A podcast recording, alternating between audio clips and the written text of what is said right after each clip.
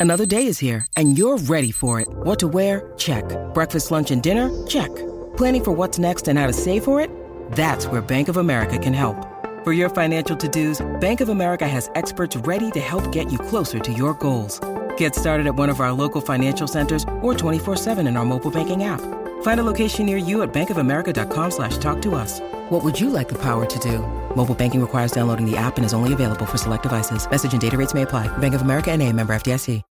When you need mealtime inspiration, it's worth shopping Kroger, where you'll find over 30,000 mouthwatering choices that excite your inner foodie. And no matter what tasty choice you make, you'll enjoy our everyday low prices, plus extra ways to save, like digital coupons worth over $600 each week. You can also save up to $1 off per gallon at the pump with fuel points. More savings and more inspiring flavors make shopping Kroger worth it every time. Kroger, fresh for everyone. Fuel restrictions apply.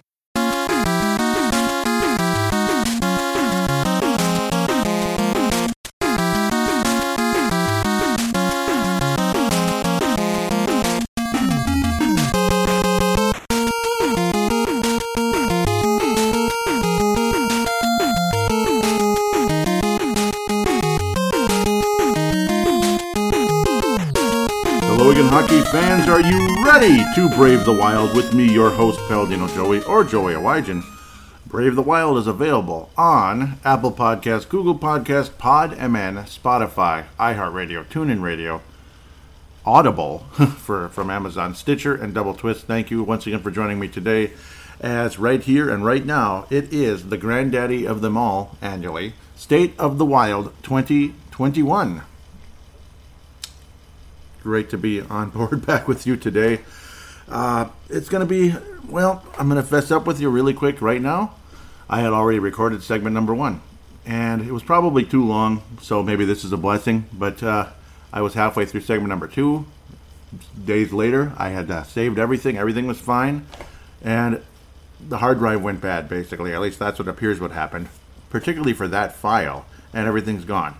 And then the computer completely crashed like I cannot restart it. So I have a brand new laptop, nice, beautiful, new Lenovo laptop. I had HP before, both good brands. I have nothing against either one. So it is what it is, starting all over again. And I have an SSD drive. Before it was the old fashioned disk drive style. I gotta think this is gonna be an improvement, and it sure seems to be so far. So just letting you know ahead of time, I'm sure you're fascinated with this story. But uh, I had literally half of the show completed, if not more than half. So I was just a little a little bit irate, a little bit pissed off. So hopefully I can condense this uh, first segment a little better than I did the first time around. Sometimes I just get too too excited to talk and I just keep going. So, and I'm not going to go over every single thing as much as I did, but uh, I went a little bit too much into just blah blah blah, almost game by gameish during the course of the season, which I think is a little too far. So. That's that's kind of the whole deal there. Looks like it's functioning nicely. Thank you, Lord. First segment is the season wrap up. Yes, I'm still going to do it. I'm just going to do it in a more condensed fashion if I can. Segment number two, we'll be looking at the draft, uh, which I have at least five players that I really like around the two picks. At least five. Maybe I'll add another one. Uh, of course, look at free agency and more or less what the Wild would do after moving certain players away or what players they'd move. You could probably guess at least one $6 million contract coming off the books in a trade somehow, some way. You can probably guess who that is. Okay, it's Dumba uh, possibly in a trade. But really, anything could happen. And I had an off the conversation, conversation, uh, off the mic conversation with Derek Felska multiple times during the course of the last few days. Of course, also he knows about the crash of the computer, and he, uh, yeah, oh, he could tell how upset I was. But yeah, you know, he's talking about the possibility of, you know, where we could be in big trouble here a, a little bit with uh, Kaprizov if he wants only three years. But that's kind of how that goes. We'll get to that in segment number two. Segment number three will be fan interaction, which will be very, very good. Could be looking at a lightning round return of Tom Hayen. How cool is that? Once again, gotta love Tom Hayen and the others that post as well. So let's get into the season wrap up now before it's a two hour show already in the first segment. Oh boy. Well, the Wild opened up the season with the Los Angeles Kings and they won 4 to 3 twice. That was great. We had we got to see Kirill the Thrill be for real according to Anthony LaPanta. He started things off fantastically. Great passing skills, this and that, and of course had the game-winning goal off his skate. But it works. It works. If it's a soccer goal or whatever it is, it works. Same thing with guys like Joel Eriksson Ek during the course of the season. But um, you know, it wasn't the sharpest game, wasn't the greatest game, but LA was a little better than a lot of people thought. I think. Uh, as funny as that sounds, they only won it with 49 points because they kind of tailspin during the course of the season in the later stages. But for a while there, they were kind of competitive, kind of competitive a little bit. It wasn't bad, and they, they gave us a little bit of a hard time. But the Wild were able to win the first two games, and Kirill the Thrill played pretty well in both of them. Then the Wild again stay in the Los Angeles area. We had our first loss of the year, one nothing meh blah, blah, blah, defeat to the Anaheim Mighty Canucks. Yep, John Gibson, the former actor. No, I'm just kidding. Well, John Gibson shut out the Wild. Then the Wild beat them three to two the next game. San Jose Sharks a four to one, crushing on the 22nd, and then we lose a couple in a row to the Sharks and the Los Angeles Kings. There were situations like that, but uh, Wild ultimately finished the month of January reasonably well. We got what six wins and four losses, so nothing too spectacular, nothing too great, but at least we're kind of on the right track. We're kind of doing okay. Kind of a fringe playoff team, this and that, and then reality sets in with Colorado, and it sets in again right after Colorado, two to one loss with on February the second. Groundhog Day, I believe, which whatever, it doesn't matter. I think we had a pretty early spring this year, which is nice. COVID kicked in and all that, and regardless of how you feel, how scared we should all be about it, it uh, it's a real virus. But you know, are people overreacting? I guess that's for you to decide. and yep, um, the Wild had six games postponed, unfortunately, against Colorado, Arizona, St. Louis, and Los Angeles Kings. Wild come back, and again, further proof of how it works. Sometimes when you come after a long layoff, well, it's one thing you don't score but you give up four goals as well. Goaltenders just don't do well when they're on long layoffs, and that's why I didn't like that Kaapo Kähkönen later in the season was just kind of sitting there, uh, and we were kind of overdoing it a little bit with Cam Talbot. Did it hurt him in the playoffs? No, luckily no, but eventually it could. Eventually it could, because that's what happens with some of the older guys. It's just amazing because he's not old, but he's older. You know, getting up there. He's, he's in his thirties. Him being Cam Talbot, and of course you want to keep. Uh, in the net more often than not. I got to think, even though he wasn't spectacular, but again, he lost his niche a bit. He kind of lost his mojo being stuck on the bench so long. So it's kind of frustrating. Um, playing goalies in back-to-backs doesn't make a whole lot of sense in my opinion, but that's how it goes. Uh, the Wild would then win the last six games of February. Pretty cool. Against Anaheim twice, San Jose six to two. Awesome win there. Six to two win over the Colorado Avalanche, but of course this was not with John uh, with Grubauer in there. Not that Grubauer was that spectacular in the postseason. He, he just got beat. Philip Grubauer. I almost called him John. Jonathan. It's Philip Grubauer. I don't know what's wrong with me. Wild only put up 24 shots. Really beat up on Grubauer. It was pretty cool. And Kähkönen, who was just awesome on the road for the longest time, especially during his nine-game win streak, which is second all-time to Double D Devan Dubnyk. Yeah, back in that uh, great uh, 2015 season, 14-15 season when he debuted with the Wild. Oh, I hate when this does this. But that was a cool moment uh, later in the month to see Mr. Double D Devan Dubnyk, or excuse me, to see Kaapo Kähkönen look like Devan Dubnyk, I guess, in the great moments. This thing doesn't want to do the right thing right now. That's okay. Yeah, it's not the computer, it's freaking the schedule. I don't know why. This happened last time when I was doing the first segment.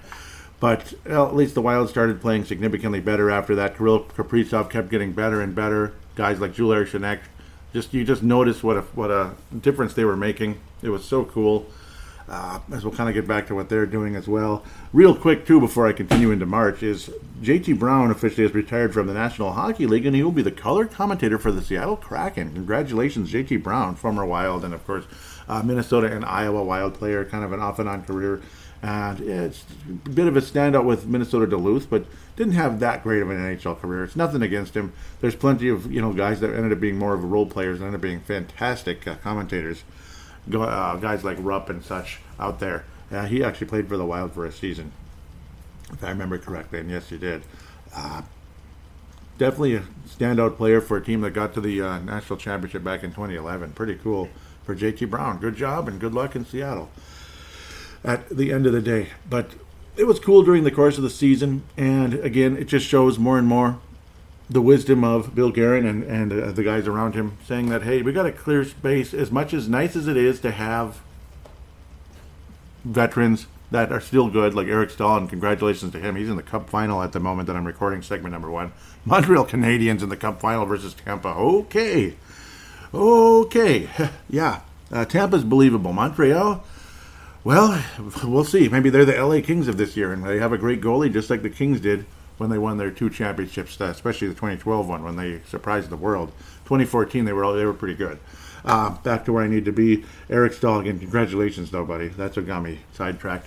Um, still a solid player. Obviously, uh, was Eric Staal. so of course he's a loss, especially in a pos- uh, center position. That's just you know, uh, you saw the games. We don't have centers really. We we kind of do, and we have at least one legitimate, for sure, decent one in Joel Eriksson Ek now, and again clearing room on the roster so he could move up.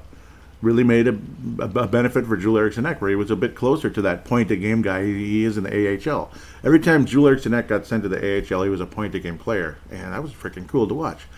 Uh, Jordan Greenway stepped up as well, 32 points in 56 games, with only six of them goals, but definitely wonderful playmaking skills. Trivia question: Who actually led the Minnesota Wild in assists this year? Anyone? Anyone? No, it, it wasn't Eriksson Ek. He only had 11. No, no, no, no. Yeah, yeah. Zuc- nope, nope. It wasn't Zuccarello. He, he, he probably would have if he played the whole season, but Jordan Greenway led the Wild in assists with 26. So yeah, it's kind of cool. Obviously, he has his off and on moments, and in the postseason, it was like, ugh, there were moments where you were like, "Are you kidding me?" There are other moments where you saw the physicality, where he asserts himself. You saw signs that he was asserting himself this season much more than he had in the past. But generally speaking, Jordan Greenway still, you know, there's still a little bit of that, uh, you know, like, okay, woohoo, you know, side to him. That's kind of frustrating. Joel Eriksson Ek, though, definitely looks like a 20 goal scorer, 20 to 25 goals a game in the future. Got to get the assists up. But I, I kind of get it. Obviously, centers are a little different, and we'll talk about that in segment number two nowadays, where they're not just looking to pass, pass, pass all the time. You know, it's not like the old days. Now they're looking to score too, kind of attacking the net and such. It's, it's just a different game than it was. And Joel Eriksson Ek kind of plays that game, and it's pretty nice. Uh, I got to think he's going to be one of those guys. Bill Guerin's going to do what he can to sign in the offseason, unless he asks for way the heck too much. I got to hope for something like four to five million a year. It's it's not going to be cheap, but it's not going to break the bank either. Kirill Kaprizov, well, yeah, it is what it is. Kevin Fiala, well, it is what it is. We got to sign them, and it's not going to be easy. Fiala might get a nice long-term deal, but there's a 50% chance, according to Michael Russo, that he's on his way out. But uh, again, after kind of a slow start, it seemed like things just weren't getting going for Fiala. He started really picking it up, well, you know, early to midway point of the year and kind of kept going most of the season. It wound up with 40 points, 20 goals, 20 assists. I got to think he's 80 point level. Uh, 100 points is probably crazy. I was talking about that before, but I guess it depends on who's around him, too. Not only him setting up players, but uh, getting set up as well. Kevin Fiala. Uh, Kirill Kaprizov reminds me of Mark Stone in a lot of ways. Um, he really does with his passing skills that are elite, and the fact that he is, you know, a tenacious uh, player on the poke check as well. Back check and poke check, he can poke the puck away. Uh, he just he's aggressive uh, on all in all assets. Uh, he could be a penalty killer. He's he's that good. Obviously, power play, no question about that. He wound up leading the Wild in goals at 27. 51 total points in only 55 games because of the you know the the COVID uh, COVID com- combined with a bit of a labor dispute during the course of the season. But um, really wonderful year for uh, Mr. Kirill Kaprizov. Early on, only three games into the season, the Wild acquired Ian Cole for Mr. Greg Pateryn, who actually had two assists in three games. Wrap your head around that. Two assists in three games for Greg Pateryn? That's like a career high almost. for a season. Yeah, uh, you got to see guys like Nico Sturm improve during the course of the season. His skating ability is outstanding. Yes, it's you know, it's outstanding. Yes, I'm playing with the Canadian accent.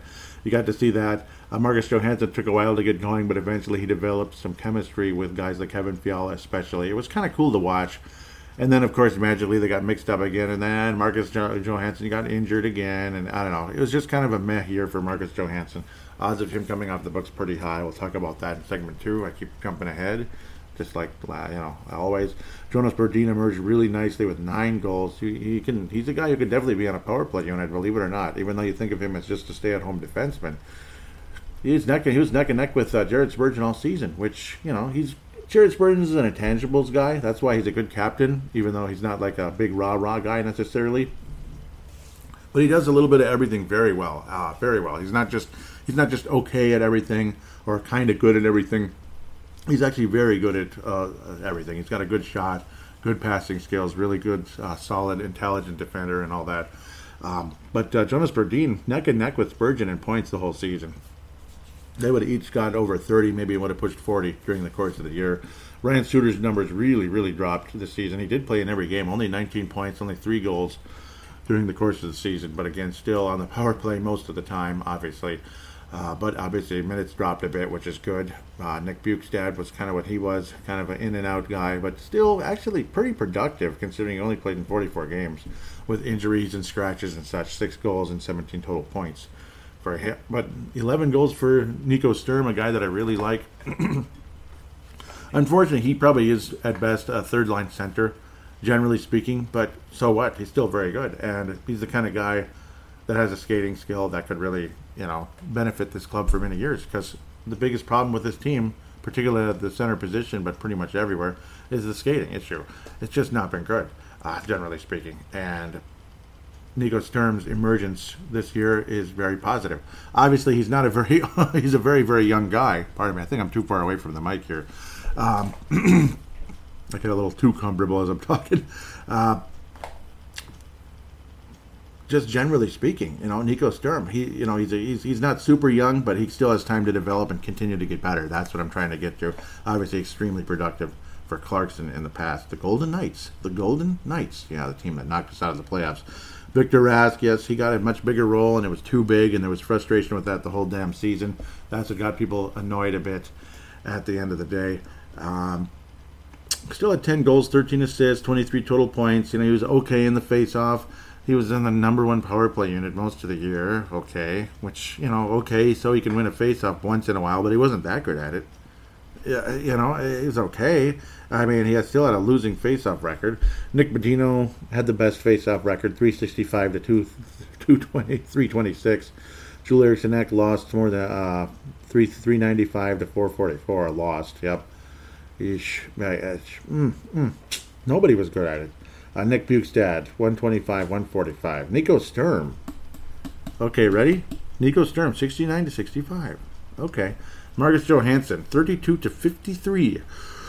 Ooh, yeah, that's not good. Kirill Kaprizov, three wins and 21 losses. Luke Johnson, well, he played in 14 games and he had 44 wins and 43 losses. Well, he had an above 500 uh, face-up record, but he scored one goal in 14 games, and that's it. That's it. And he was at plus one, I believe. No, he was a minus five. I'm looking at the wrong thing. One point in 14 games. So, uh, yeah, well, yeah. See, yeah, that's obviously a position of need in a big way, and hopefully the Wild can address that one way or another. And again, hopefully Marco Rossi can become a good face-off guy as the Wild move forward the winning streak that we had ended in a thud with Vegas. Just that's when we first started actually losing to Vegas was in early March, and then we made up for it a week later. And of course, the Wild generally owned Arizona, but not all the time. Of course, the Cam Talbot had been out for a long time and came in to play against Arizona, and he gave up four goals. So, and it was pretty quick. It was kind of frustrating. It was against a team that had not played well against the Wild all year. So again, further proof that when a goalie's out for a long time, it's not beneficial. Obviously, if they're hurt, they're hurt. But if you're just sitting him, I don't think that's productive. I don't think it helps him. You, this, this is just isn't the day and age anymore of 66 starts for the uh, number one guy. It should be like 50, 48, something like that. You got to have confidence in your backup goalie, especially when it's a guy like Kahkonen, who I think is a, you know, he's got a bright future in the National Hockey League. I'm not sure if he's a Vezina Trophy guy moving forward, but like he's like going to be a legend or anything. But he, he's going to be, he could be a very productive, very good consistent, solid goaltender in the NHL. And of course, again, don't overplay him either. It's the same thing. Don't overplay him either. Just like in like the AHL, maybe he got overplayed a little bit there. Same, same damn thing. Same damn thing. At the end of the day. Nick Bonino, productive season, 26 points. Uh, you know, he's productive generally. He had a lot of time out there, though, of course. He was in a lot of situations, especially every penalty kill, but pretty much every power play as well. That's why, again, his point production is high because he was on the ice all the time one way or another, regardless of the fact he's a little older and he's not that great. But I would not mind bringing him back in a Matt Cullen type role as we move forward, praying to God in heaven that at least Marco Rossi makes the Wild and is at least, you know, in the second line, maybe third line role He's not going to be a top line center. There's no way, unless he's just crazy good. But even still, he wouldn't be there for a while. It would take time to, to earn it. You have to consist. You have to be consistent to earn a number one center role at the end of the day. Guys like Ryan Hartman, obviously very solid. Matt Dumba, only 21 points in 51 games. You know, I just mm, Zach Parise really, really dropped off. A lot of people believed that he was uh, better than the credit he was getting. And he was like what, like the ninth best forward, which you know I kind of get that. I kind of get that, but you know, obviously better than Marcus Johansson, but that's not saying much.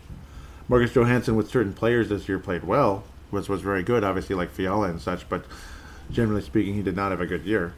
Um, obviously, nobody's worth. No, neither one of them are worth the money they they have now. Suter and Parise, the money and the cap hit, and it's not going away forever. So that's another thing we have to deal with. Again, that's for segment number two. So I apologize. Yet still, the season, generally speaking, 18, 18 points, 45 games. Parise got scratched a little bit. He got hurt a little bit. He had COVID. He had this. He had that. Uh, Suter, obviously, again, looked very intelligent, very solid. He had a really bad start to the year, but he kind of got rolling and improved during the course of the season. But he's not a candidate for either award, one way or another, either award or demerit during the course of this season. Uh, Cam Talbot a bit up and down, of course, again because of the injury. I think his goals against average could have been a little better. 2.63 is decent, but he did get two shutouts. Kaapo Kähkönen also got two shutouts, 2.88 goals against average. Save percentage for Cam Talbot 91.5 and Kähkönen just above 90, 90.2. But again, that's because of the horrible uh, turn during the course of the season. And again, I'll say it a billion times how things just kind of snowballed for him when in, in a negative way when uh, he was not on the ice anymore. It was not between the pipes, is what I'm trying to say. Uh, very much later on during the course of the year, he, should have been between the pipes a little bit more often too. I mean, five more games, three more games, something that he had, I think. But that's just how it goes. Uh, it seems like a lot of coaches are stubborn that way. As good as uh, Dean Evason is, occasionally he can get a little stubborn. But I guess that's uh, that's coaches. Boudreau could be stubborn. Mike Yeo could be stubborn. Uh, blah, blah, blah. And of course, again, don't even get started on the locker room and all the weird behavior going on during the Mike Yeo and Bruce Boudreau. And of course, uh, early on still, uh, last year, with uh, Dean Evason, because of course, all, a lot, uh, there was a, a bunch of pieces still just not in place, per se, for the locker room to improve. It wasn't the worst locker room ever. They weren't a bunch of a-holes that hate each other and then, you know, all ultra selfish, but there was a divide in the past. It just wasn't good. It, it, it, it wasn't a winner's atmosphere at the, bottom, at the bottom line, and hopefully that can change as we move forward. Hopefully. Uh, hopefully, hopefully. I thought I had this up. I'm in the wrong place here. But, you know, the Wild, generally speaking, played very well against Vegas this year, but we did see the first couple times that we did lose to them. That's just a fact. Where Arizona, the Wild owned them. Colorado, God, after a pretty awesome winning streak, came to a pretty good thud here. Nice. Well, it's a five-game win streak, like six out of seven, so to speak, and then another win streak right after, and then yeah, the Wild were pretty streaky the rest of the year. Let's just leave it at that. 11 to 1 little stretch on the 18th and 20th with Colorado. Who do you think had 11 and who had 1? Yeah, Colorado had the 11. Yeah. yeah, those were not good days. Uh, both goalies were, yeah, unfortunately, in net for those. Anaheim Anaheim Ducks, the Wild sweep that little series in Xcel Energy Center. We win. We finally play St. Louis for the first time on the 25th of March, and we win two nothing. That was a harbinger of how things would go between Minnesota and St. Louis the rest of the year, wasn't it? You know, yeah, we're gonna just kick St. Louis's ass. You know, Kirill Kaprizov's 11th goal and this and that. St. Louis, we own them. You know, Cam Talbot, you know, he stopped 37 shots. We only got 11 shots in Binnington. We'll be fine. Only 11 shots. That's that's that's all we needed. You know, because Binnington sucks. St. Louis is just kind of like they'll be lucky to squeeze in the playoffs, and you know Cam Talbot's the man, and blah, blah, blah, blah, blah. Yeah, yeah. No, St. Louis kicked our ass the rest of the year. I think we won one or two more games, if I remember correctly. But uh, it wasn't the happiest of times, was it? Ooh, it wasn't against St. Louis. They really took it to us, didn't they? The Wild then got swept by the Sharks in San Jose. We got shark bit or something like that. We just got beat badly by the Sharks. We always play them in March at some point. Sweep Vegas again in, in Vegas. Impressive 3 2, 2 to 1. making us feel real good. Yeah, we want to play Vegas in the postseason. Well, either one would have been very tough. Uh, five four loss to Colorado, eight three loss or eight three win over Colorado. We're feeling so good about ourselves on April the seventh. We're so happy about it. We head into St. Louis and it's a nine to one demolition. nine to one LOSS to a team that was one game above 500 at the time because they were struggling around with uh, Arizona, and they scored nine goals against the Wild, and they were all against Kaapo Kähkönen because we didn't want to mess around at that time at that stage it's it is what it is. You know, sorry, Kaapo. That's one of the reasons why his goals against average went up. Mustered only 25 shots against uh, Jordan Binnington. That's not too bad. I guess it's better than 11. We only managed one goal, and yeah, that was the low light of the whole damn season, other than losing Game Seven six to two. But eh, you know, it happens, unfortunately. Nah, three to two loss the next day. We played way better and still lost. Postponed again. There was another postponed game again. That was interesting. And then, oh yeah, we win six games in a row again. Talk about streaky. It's just crazy. But it was Arizona, San Jose, and the Los Angeles Kings. So they weren't the best teams ever. Two losses in a row to wrap up the month of April. God. Uh, and we actually beat St. Louis again. Hallelujah. That was freaking cool on, on May Day. And we celebrate Cinco de Mayo with a loss to the Vegas Golden Knights. But on the 3rd, an epic Game Seven like performance. I thought. I thought this was going to be Game Seven. Maybe it might as well have been Game Six. Six to five victory. Minnesota versus Vegas. A back and forth, beautiful battle. Kind of reminded me of Colorado, Minnesota, 2014, not 2003. That was yeah. I, I guess it'd be similar, but it was too like 2014, higher scoring and such. And the Wild ended up coming out okay. That was an awesome game. It was probably the most awesome game of the whole season to watch. Uh, most entertaining especially if you don't mind the fact that there are too many goals are scored in the game. Made the goalies look kind of bad, but the teams were just both primed and ready to go. You could just just you could just taste playoff atmosphere between Minnesota and Vegas in that game, and it had been developing in other games during the course of the season. You could just tell these two teams were bound to be in the postseason, and I'm glad it happened. I'm glad it happened. It sucks that we lost, but I'm glad it happened because now we know. You know, now we know what it's like to play Vegas in the postseason and all that. And I think we can beat them next time around, hopefully. Especially if Montreal can, I think we can. But I don't know. I guess Montreal can beat them. Another sweep versus Anaheim, but not the prettiest games ever. Four to three, four to three.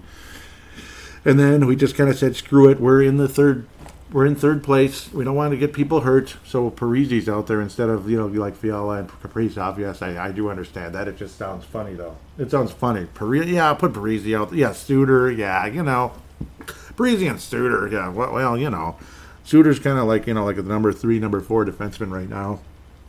Parise's like the you know, yeah, Parise's like the, the the ninth or twelfth forward. So yeah, no, it is what it is it is what it is. Just put him out there and this and that, and let Kako, Kaapo Kähkönen get his ass kicked, and that's pretty much what happened.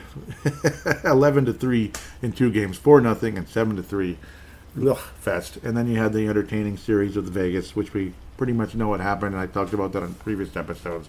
Of course, a very entertaining first game, one nothing win with Joel Eriksson being the hero, and that was really cool because I thought Joel Eriksson played awesome the entire series. I thought he was the best forward on the Wild throughout the series versus the Vegas Golden Knights. I gave him the Mike Modano Award for the entire series. Uh, and then the guy would be a close second would have Talbot, but I think uh, um, I really believe that uh, Eriksson played wonderful, wonderful um, in that series. Dumba had off and on moments, but that's Matt Dumba, damn it. Three to one, Vegas was just better. The Wild looked like they, we had a shot in that one, but then they were just better. Game three, Vegas just kicked our butts most of the way. Of course, then again, there was a turning point in that game where a call didn't go our way. Uh, we didn't get a goal that we believe we should have had, and then it was just. Whew, the next thing you know, the Wild lose four nothing, and are down three games to one, which sounds generally familiar for uh, Vegas taking a three to one lead in the series. Because next thing you know, it was Game Seven after the Wild had a weird game game five, very weird game five. What did we muster like? It was twenty one to one, right, in the second period of that game. I know everybody's talked about it a million times, so you don't need me to go into that too much. And everybody had the right to talk about it because it's ridiculous. 21 to 1. and we won the game. Next thing you know, Talbot's fantastic. The Wild's puck possession was finally like where we want it, where we hope it would be more on a more consistent basis. A 3 nothing victory. Twins or twins. Yeah, I feel like Kirby Puckett and game six home run there, but it wasn't quite like that. and then uh, that would be more like Richard Park's uh, overtime winner versus Colorado sent us to Game Seven. We'll see you. We'll see you Monday night. they won the series. Yep. And in this case, Vegas. This was the first Game Seven loss for a Minnesota team in quite a while, quite honestly. Unless you want to count Game Five versus Seattle with the Timberwolves, uh, which you know it was a deciding game back then. First round went to five games, which I think is a little better. I think it's a little actually a little bit more of a sprint into the playoffs for the NBA rather than seven game series, and some of those uh, series are not good. But uh, the Wolves blew an opportunity to knock out Seattle. They ended up taking a 2 1 lead and then losing the series. Losing game four at home was just a crushing loss. So disappointing, heartbreaking. Uh, and then Seattle killed us in game five. So you could say that was the last official one. But for me, I go back to Detroit, game seven. It's the last loss for a Minnesota hockey team in game seven. Again, unless you want to count the national championship game for go for hockey, but uh, no, it's not a series; it's one game. Minnesota, in that case, had the three to one lead over the Detroit Red Wings. It was like this is cool, and then you lose game five. It's like crap. Well, well, it was in Detroit. Figure they're not going to go away, so we'll finish them off in game six. No, the the North Stars didn't finish them off in game six, and then game seven. Of course, Detroit scores early the North Stars kind of hang in there a little bit, hang in there, and then they just pull away, and it's just like goal after goal after goal, and ah. Well, we'll see you in several months. This is fun, and that's pretty much what this was. It was the same thing. Game seven. Uh, again, Game seven lost to the Vegas Golden Knights. So that's pretty much the postseason. It was fun. It was nice. It was an awesome series. Let's just be honest. It was an awesome series. It just sucks coming out on the losing end of it. And yes, Max Pacioretty did not play until Game Seven, and he made a difference, and he, he did. He actually had the uh, the dagger goal in a lot of ways that put the Vegas Golden Knights up three to two. Technically, that's the game-winning goal, and that was the turning point of the game. Jordan Greenway was pretty much caught sleeping. He was just do do do do, you know, waltzing, just kind of just just gliding down the ice, and Pacioretty just kind of just kind of passed him, and then Jordan Greenway was like, "Oh, okay, uh, oh that sucks." Oh, that sucks. Well, we'll we'll get him back. We'll get him back. No, you didn't get him back. You didn't score another goal again. And they did. And three more times after that. Yes, Max Pacioretty. I can't ever say that name really well. It doesn't roll off my tongue real well. But former Montreal Canadian, I'm sure he's kind of disappointed right now. All those years in Montreal, and they booed the bleep out of him the whole series, and they beat them. they beat the the Golden Knights, and Pacioretty's on the other side of that. Ouch! Carey Price, though, very happy for him at the end of the day. Um, yes, I do think if Max, let's just call him Max or Pax or whatever you want to call him, was on the line, was in the roster the whole series, it probably would have been different. Probably, most likely, it might not have gone to seven games, but but maybe it would have. I mean, the Wild just for whatever reason matched up well with this club. We're, we're kind of similar teams, you know, in a way. It's just Vegas has more firepower. No kidding, you know, no kidding. Their best defenseman is better than our best defenseman. Their top forwards are better than our top forwards. It's just that simple. Uh, Kirill Kaprizov does remind me of Mark Stone. He does. Uh, Kevin Fiala, when he's on, he's spectacular. But just they're just deeper, stronger, this and that. Uh, Mr. Ryan Reaves made no friends in this postseason. Obviously, he was a jackass the entire series, and bruising uh, Parise's cheekbone was not cool at all. Throwing him into the net like that. And the worst part about that, of course, was the way that he flipped out at the referee, thinking, "What the hell? What kind of bullshit is this?" You know, no, dude, you're the bullshit. Why would you do that? And it's like there's just no reason for that kind of stuff. Um, uh, it, it, was intentional and it was obvious, and he continued with his behavior as the uh, playoffs uh, moved on. Of course, there were other bad moments like Scheifele as well. I think that was yeah, that was versus Montreal. Yeah, really early in that series obviously, it's just stuff like that. Come on, you know, come on. We can be better guys. We can be better NHL players without uh, doing that kind of stuff. There's just no need for it. Sometimes you get frustrated. You want to really hit smack a guy, but do it in a do it in a reasonable fashion. Don't don't literally. Uh, what what would it even be? It was like a suplex. What uh, Ryan Reaves did uh, early on as well, and uh, it, it's just too much. It's just too much. So with that said, let's get to the actual wrap up in terms of the awards for the season. Slightly shorter than last time, which I think is better. Might as well. You know, I think I went on too long last time, and that might bore the listeners, which you are the listeners. So I appreciate you all so very much. The most valuable player for the Minnesota Wild in the 2020-21 season, even though it was only in 2020, uh, 21. Wrap your, yeah, that's a tongue twister. Kirill Kaprizov is the most valuable player for the Wild. He made things go. He made the team better. He made them more competitive. Wow. Uh, again, he reminds me of Mark Stone, and he could do a little bit of everything. He's got a little Patrick Kane in him as well with the stick handling. Just very exciting what Kirill Kaprizov can bring for the Wild for many, many years to come. Plus 10 on the year. Really cool. Really cool. One of the better guys out there in that case. Foligno and Joel Eriksson also very uh, notable in the plus minus category. Soucy was a plus 22. How about that? Whew! Crazy when you think about that stat. But um, generally speaking, just uh, just very positive going into next year. As long as we can get everybody signed and everyone's happy, and we don't get this feeling like, oh, you'll be gone in three years. Adios, amigo. It'll be fun while it lasts, but hopefully it's hopefully it's going to last a lot longer than just three years uh, after this one with Kirill Kaprizov. That's the tough part, though. Free agent, just like that. Oh, doesn't that suck? Doesn't that just suck? Other candidates for most valuable player Cam Talbot, of course. Uh, I'd even say Joel Eriksson is a candidate for most valuable player. Kevin Fiala should be up there, at least in the conversation. But uh, you know, even Brodin, like a distant dark horse, as good as he he was good most of the year, but obviously not perfect. Kirill Kaprizov is your most valuable player. Biggest disappointment. I was not happy with Dumba's lack of production once again, 21 points. But generally speaking, uh, you know, uh, you know, he kind of already did this last year he was kind of the same player last year. You know, still some of the mental gaffes, and then the offense is just not there eh, for some stinking reason. Hopefully, it regenerates at some point. Unless you know, if he's on another team, watch, watch it happen. But Jim uh, Marcus Johansson was the biggest disappointment because you expect a little bit more from Marcus Johansson coming into the season. I wasn't expecting him to be this world beater, but I thought he was going to be more of a factor than he was for the Minnesota Wild this year. I thought he was very disappointing during the course of the season. Couldn't stay healthy couldn't. Uh, I don't know. I don't know if it was lack of chemistry, lack of effort, lack of something. Just something wasn't there. And in a contract year, you'd hope for more than that. We'll see what happens with Marcus Johansson, but I truly doubt he comes back to Minnesota unless it's on a dirt cheap one-year deal. And that's that's about the way it's going to be, I think. I'm guessing the, the, he won't even get a call though, or him or his agent won't get a call from Bill Guerin or one of the Minnesota Wild uh, brats.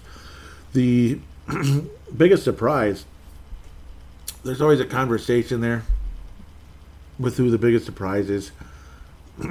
you could kind of say Greenway, you could say Ek, Joel Eriksson Ek. Definitely, you could, you know, some people could have even said Kähkönen with the nine wins in a row, which was so cool. I really loved that at the end of the day. Ryan Hartman was a bit of a surprise. He was very solid, but he, he wasn't that great. He was just very solid. Um, at the end of the day, I go with the biggest surprise is Joel Eriksson Ek. Uh, not because I didn't expect him to do it. It's just when is he going to do it? Where is it? Where is it, Jewel? Come on, let's go, let's go. Uh, Greenway getting 32 points was cool. It was really nice, but Joel Eriksson Ek was just better. I mean, that's why he's even an MVP candidate in a lot of ways. You could even say Kirill Kaprizov was a surprise in terms of how quickly he adjusted to the National Hockey League. It was just like night. It was just right away. It was just overnight. Oh, he's in the NHL. Yeah, well, he's still a star, just like he was in the KHL. Yeah. Oh, yeah. You, you, you blinked. He's still a star. that kind of thing. But Joel Eriksson will get the uh, biggest surprise of the year, even though it's like again, you know it's there. Just when's it going to come? That type of thing. And it finally came a bit. I expect uh, even uh, even more improvement going into next year. But he was on pace for about 25 goals and you know something like 45, 50 points. That's pretty good. And the fact he's an unbelievable defensive forward as well maybe someday we'll be a Selke guy. I, I hope so. I really hope so. With that said, we'll take a quick break and now look at the future of the Minnesota Wild now that we have wrapped up the 2020 2021 season. We'll be back after this.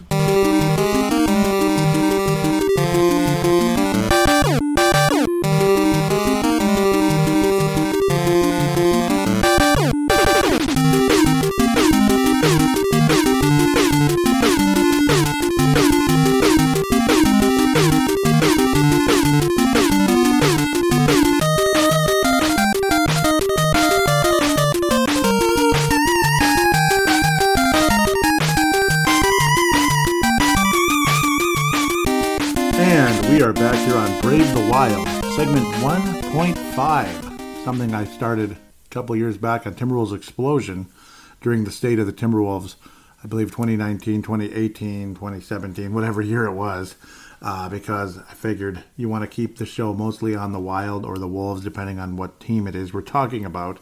And in this case, it's because, yeah, I mean, this this segment was created so we could talk about the postseason, basically. So we do have a little time to talk about it.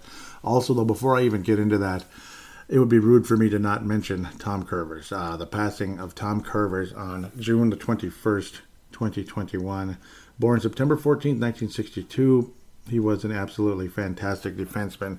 Grew up in uh, Bloomington, uh, played for the Bloomington Jefferson, and he was just absolutely one of the greats, um, obviously.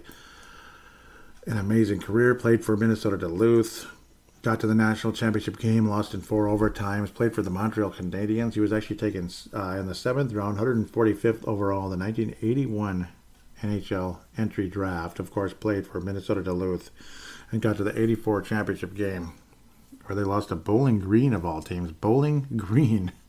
Tom Kurvers is a defenseman. Will remind you, he played defense.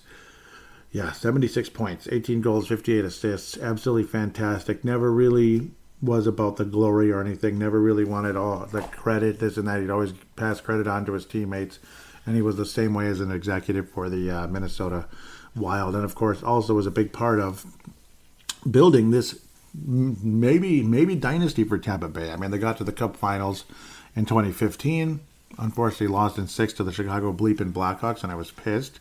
Uh, last year, marched past the Dallas Stars after losing Game One, and this year crushed the Montreal Canadiens in a big way. Vasilevskiy, of course, we'll talk about him in a second. But uh, Tom Kurvers obviously helped build that team with Steve Yzerman, came to Minnesota with Paul Fenton, and stayed with Bill Guerin. And then, unfortunately, for some reason that we don't know, developed lung cancer without having uh, smoked a cigarette in his life. Smoked a cigarette, cigar, anything like that uh, in his life. Um, just a really bad break, and that's pretty much what he called it. Uh, he was born in Minneapolis, Minnesota, officially. Um, six foot, 190 in his playing career. Again, just, you know, he wasn't the biggest guy, but he didn't have to be. He was just fantastic. He was stern. He was prolific, though. I mean, even in the NHL, you look at his numbers and you're just like, holy crap, he was really good. he was a damn good player.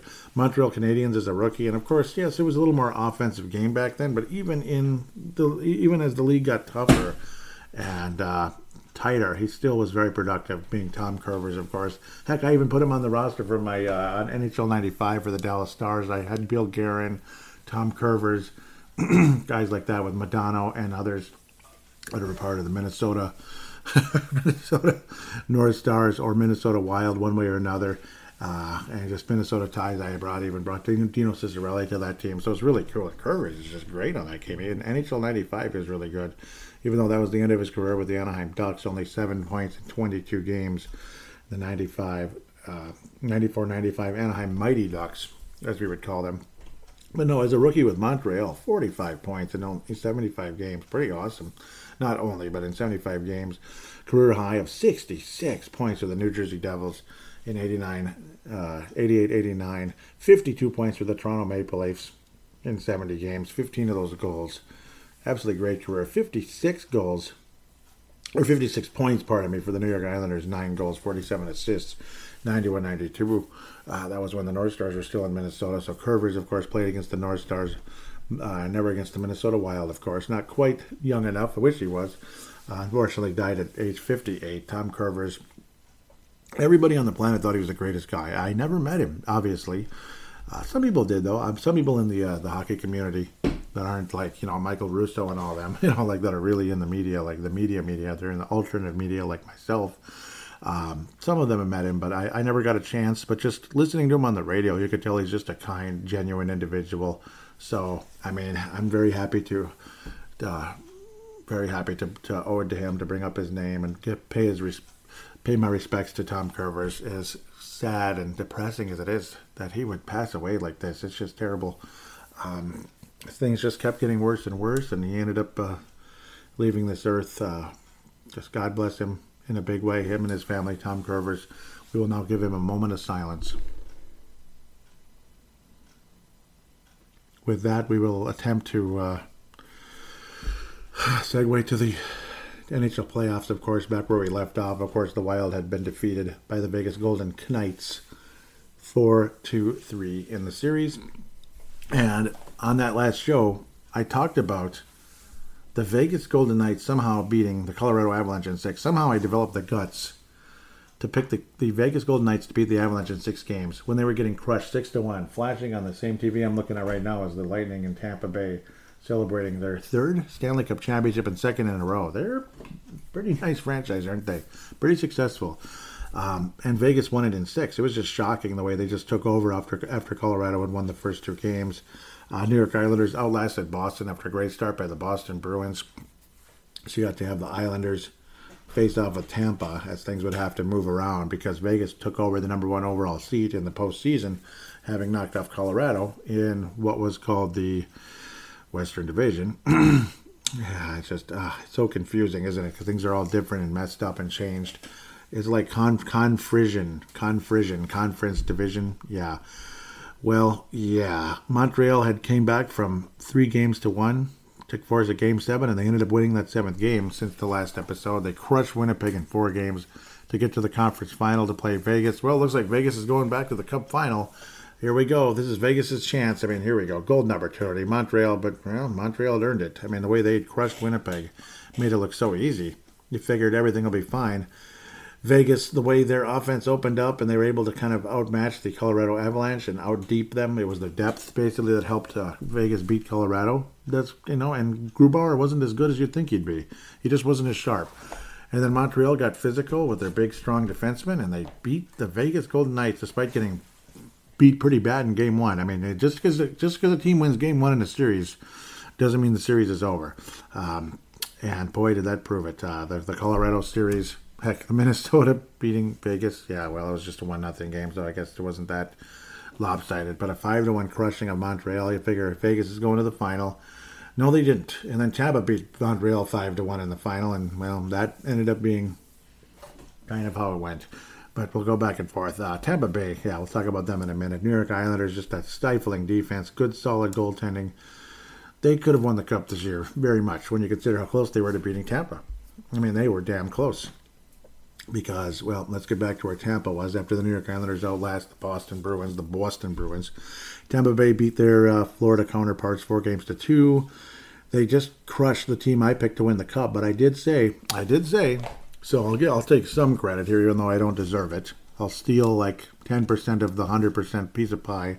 10% of it saying whoever wins that series is going to win the Stanley Cup. Well, they did. Yeah, yep. And Tampa just crushed Carolina in four game and five games. Pardon me. It was just, uh, it was easier than it should have been. How about that? They just kicked their ass. And man, Vasilevskiy was unbelievable. And it's really ironic how Vasilevskiy, in all four series because it takes four series to win a Stanley Cup. In the closeout game, got a shutout. So I think that's your consummate winner. Pretty safe to say. And again, keeping a really nice Carolina offense down to two to one. Uh, pretty good.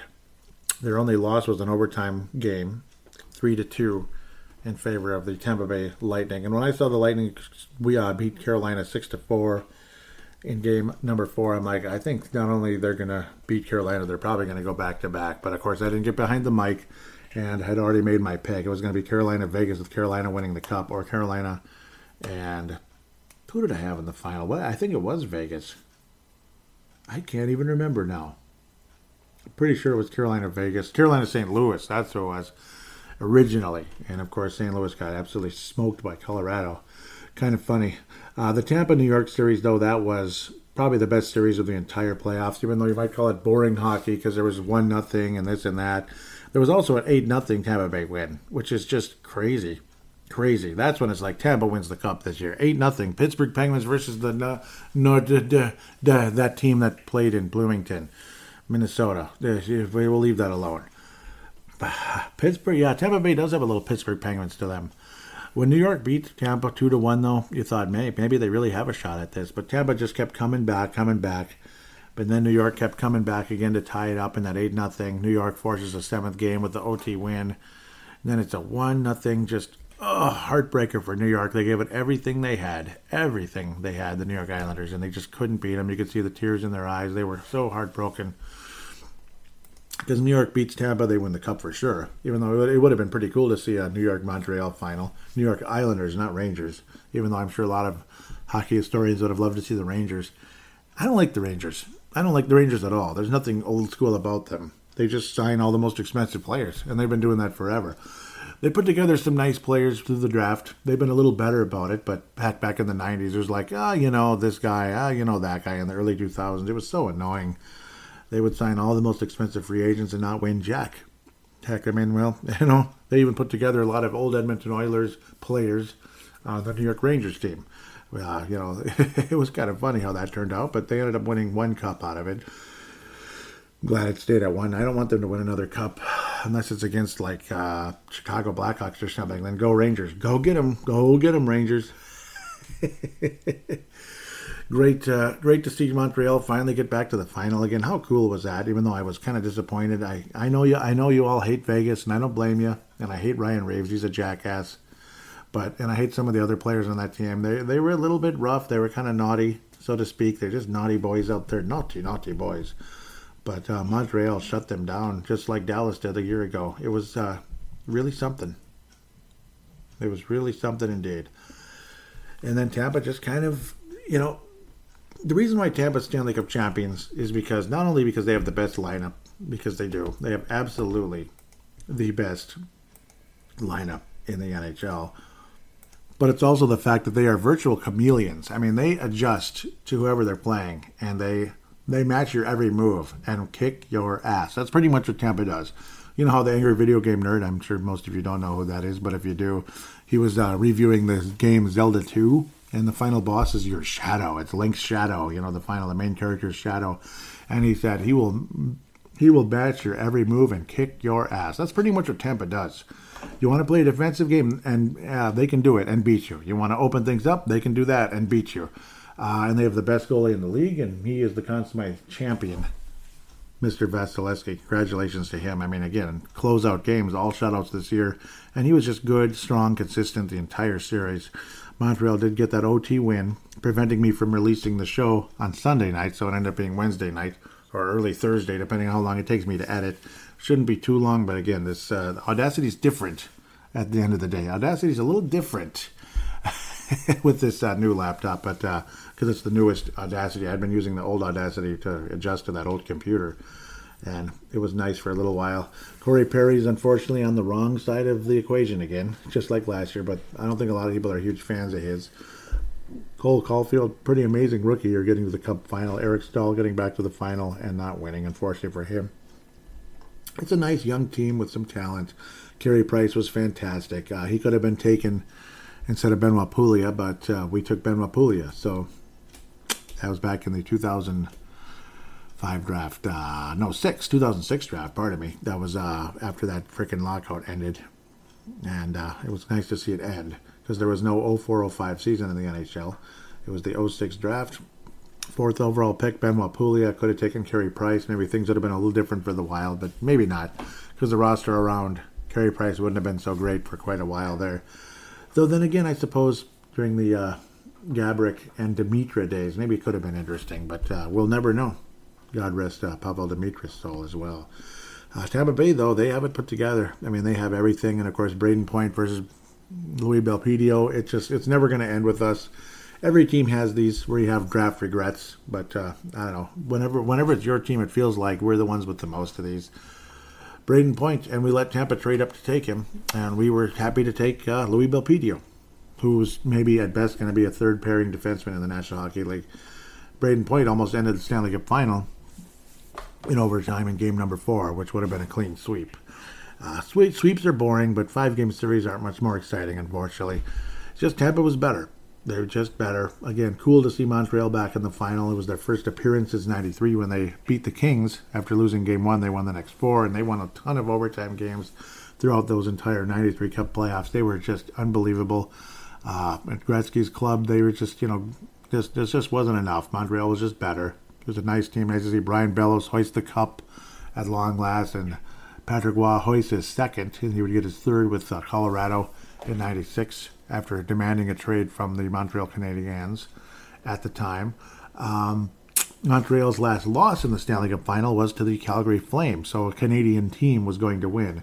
Whether it be the Canadiens or the Calgary Flames, the Canadian team was going to win in 86. So we're still waiting for the next Canadian team, be it the Canadiens, you get the idea what I'm doing here, to win the Stanley Cup. Vancouver was the last team that had a legitimate shot at it, and they just fell apart against Boston in the end. Um, poor uh, Isha Jerome, I'm sure that still sticks in his craw, and I don't blame him. It sucks. Losing sucks. Uh, it, it just does at the end of the day. But uh, what a sexy, gorgeous lineup. Uh, Kucherov was one of the best players in the league. Vasilevskiy, probably the best goalie. Andrei Vasilevskiy, of course. Tyler Johnson's really good player. Minnesota ties. Steven Stamkos was arguably one of the best players in the league uh, going up to the 2019 uh, 15 finals, and he let the uh, team down quite a bit that year. And then he was off injured. He missed a lot of time last year, but they still got the cup. Tampa Bay had the best team in the league by far in 2019, but of course, utterly choked to the uh, Col- uh, Columbus Blue Jackets. Um, but an absolutely great team, well put together. Anthony Anthony Cirelli's a physical, solid, awesome player who can win faceoffs a little bit. Barclay Goodrow was really good in the faceoff circle. Um, again, Victor Hedman might be the best defenseman in the league. He's just so good. Ryan McDonagh's really nice. Cernak's good. Ser, Ser, Sergachev, David Savard. I mean, he just goes up and down. He was a nice acquisition during the season. It's a great team, well put together, and who's to say they can't? Who's to say they can't be the first three-peat NHL team since the New York Islanders in the early '80s? So could happen. Could easily happen. Maybe Tampa Bay will be like the 82 New York Islanders and win three in a row. I think it's safe to say they're the favorites next year. I mean, uh, who's who's going to beat them? So we'll see. I think Tampa Bay right now, if I were to pick Tampa Bay three peats next year. Congratulations, Tampa Bay Lightning! Awesome season again. I wish the Wild came back with a vengeance after choking right away to the St. Louis Blues after just having just being disappointed, disappointing, outcoached, outplayed, out this, out that. outsmarted, out this, out that, out efforted uh, by the St. Louis Blues, by Mike Yeo's club with Jake Allen, who was on the other side on the Montreal Canadiens, getting a uh, Campbell Conference Championship for the first time in eons, I'm sure, for them. Where Tampa went up with the Prince of Wales just like last year, like Nor when it was still counted as a normal division, but in the bubble. Tampa getting to win in front of their home crowd. And the city of Tampa Bay Lord have mercy. Tampa Bay Rays lose the World Series. That sucks. And I hate the Dodgers now for some reason. I just don't like anything Los Angeles anymore. I'm sick of them. Um, sorry, Vince Germano, if he's listening. Tampa Bay Buccaneers won the Super Bowl. Loved that. I can't stand the Chiefs anymore. Can't stand them. Tampa Bay Lightning win two cups and now three overall after defeating the Calgary Flames in 2004. What a nice franchise. Of course, again, getting to the cup final in 2000. Uh, 15, losing to the frickin' gosh darn Chicago Blackhawks. And they lost in the 2011 Eastern Conference Finals to the eventual champ Boston Bruins. They got there, but they got beat, unfortunately. I believe Mr. Yeah, Dwayne Roloson was still playing. I believe that was one of his last years in the NHL. Uh, and he was a big factor for that Tampa team as they were developing, trying to go for another run. But uh, three, four years later, we'd really see what Tampa could do, and they've been great ever since. They've been absolutely great. The city of Tampa Bay, fourth straight our fourth championship round appearance in the last freaking like eight, eight, nine months, and three championships to, to show for it. That's very un Minnesota like, isn't it? we get three teams in the Frozen Four for college hockey, and zero of them will uh, return with the trophy. Whatever team it was, they won. Yep, if it was North Dakota, if it was Boston College, if it was the University of Massachusetts, doesn't matter. That's the one that won at the end of the day. So that will conclude segment 1.5, about 20 minutes. But uh, I had to talk about the postseason a little bit. It wasn't this big, strong analytics, it was more of an emotional conversation. But uh, still, it was cool. It was cool to watch this postseason. It was very entertaining. Kind of anticlimactic, though, at the end of the day. Montreal just. They just couldn't match up with Tampa Bay, and really nobody could, except the New York Islanders. Um, but again, Tampa proved they can open things up and beat you. They can shut you down whatever it is, they can do it. Um, and that's where Tampa Bay is the best team in the league, regardless if they have the best record going into the postseason. It's not like they were this huge underdog, but they were what the third seed in their division. They finished third, third place in their division, which what which is exactly what the Wild did. Hmm. Yeah, I think their division was a little tougher, but uh, yeah, feels like light years away. Seeing players hold the trophy. There's Hedman in the background again. It's just replays though. I have the NHL Network on, moving the puck, uh, moving the cup around, and it is what it is. Yep, he gave it to Savard there, David Savard, the uh, third excellent third pairing defenseman for the Tampa Bay Lightning this year, as they had some good players acquired last year to help them out on the third pairing as well. With that said, we'll take a quick break and look at the future and hopefully the Wild getting a Stanley Cup someday. I sure damn hope so.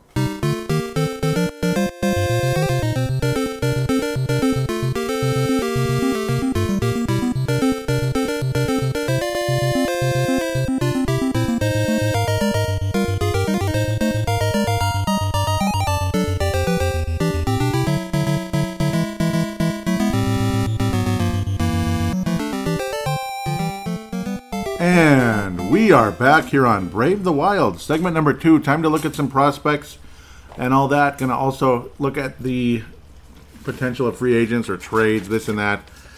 We'll see. Something's going to happen. A few things are going to happen. You got to think it's not going to just be status quo going, and obviously people are going to be gone, this and that. But first, we're going to hear from the Vigit application. Vigit on Android and Apple devices, of course.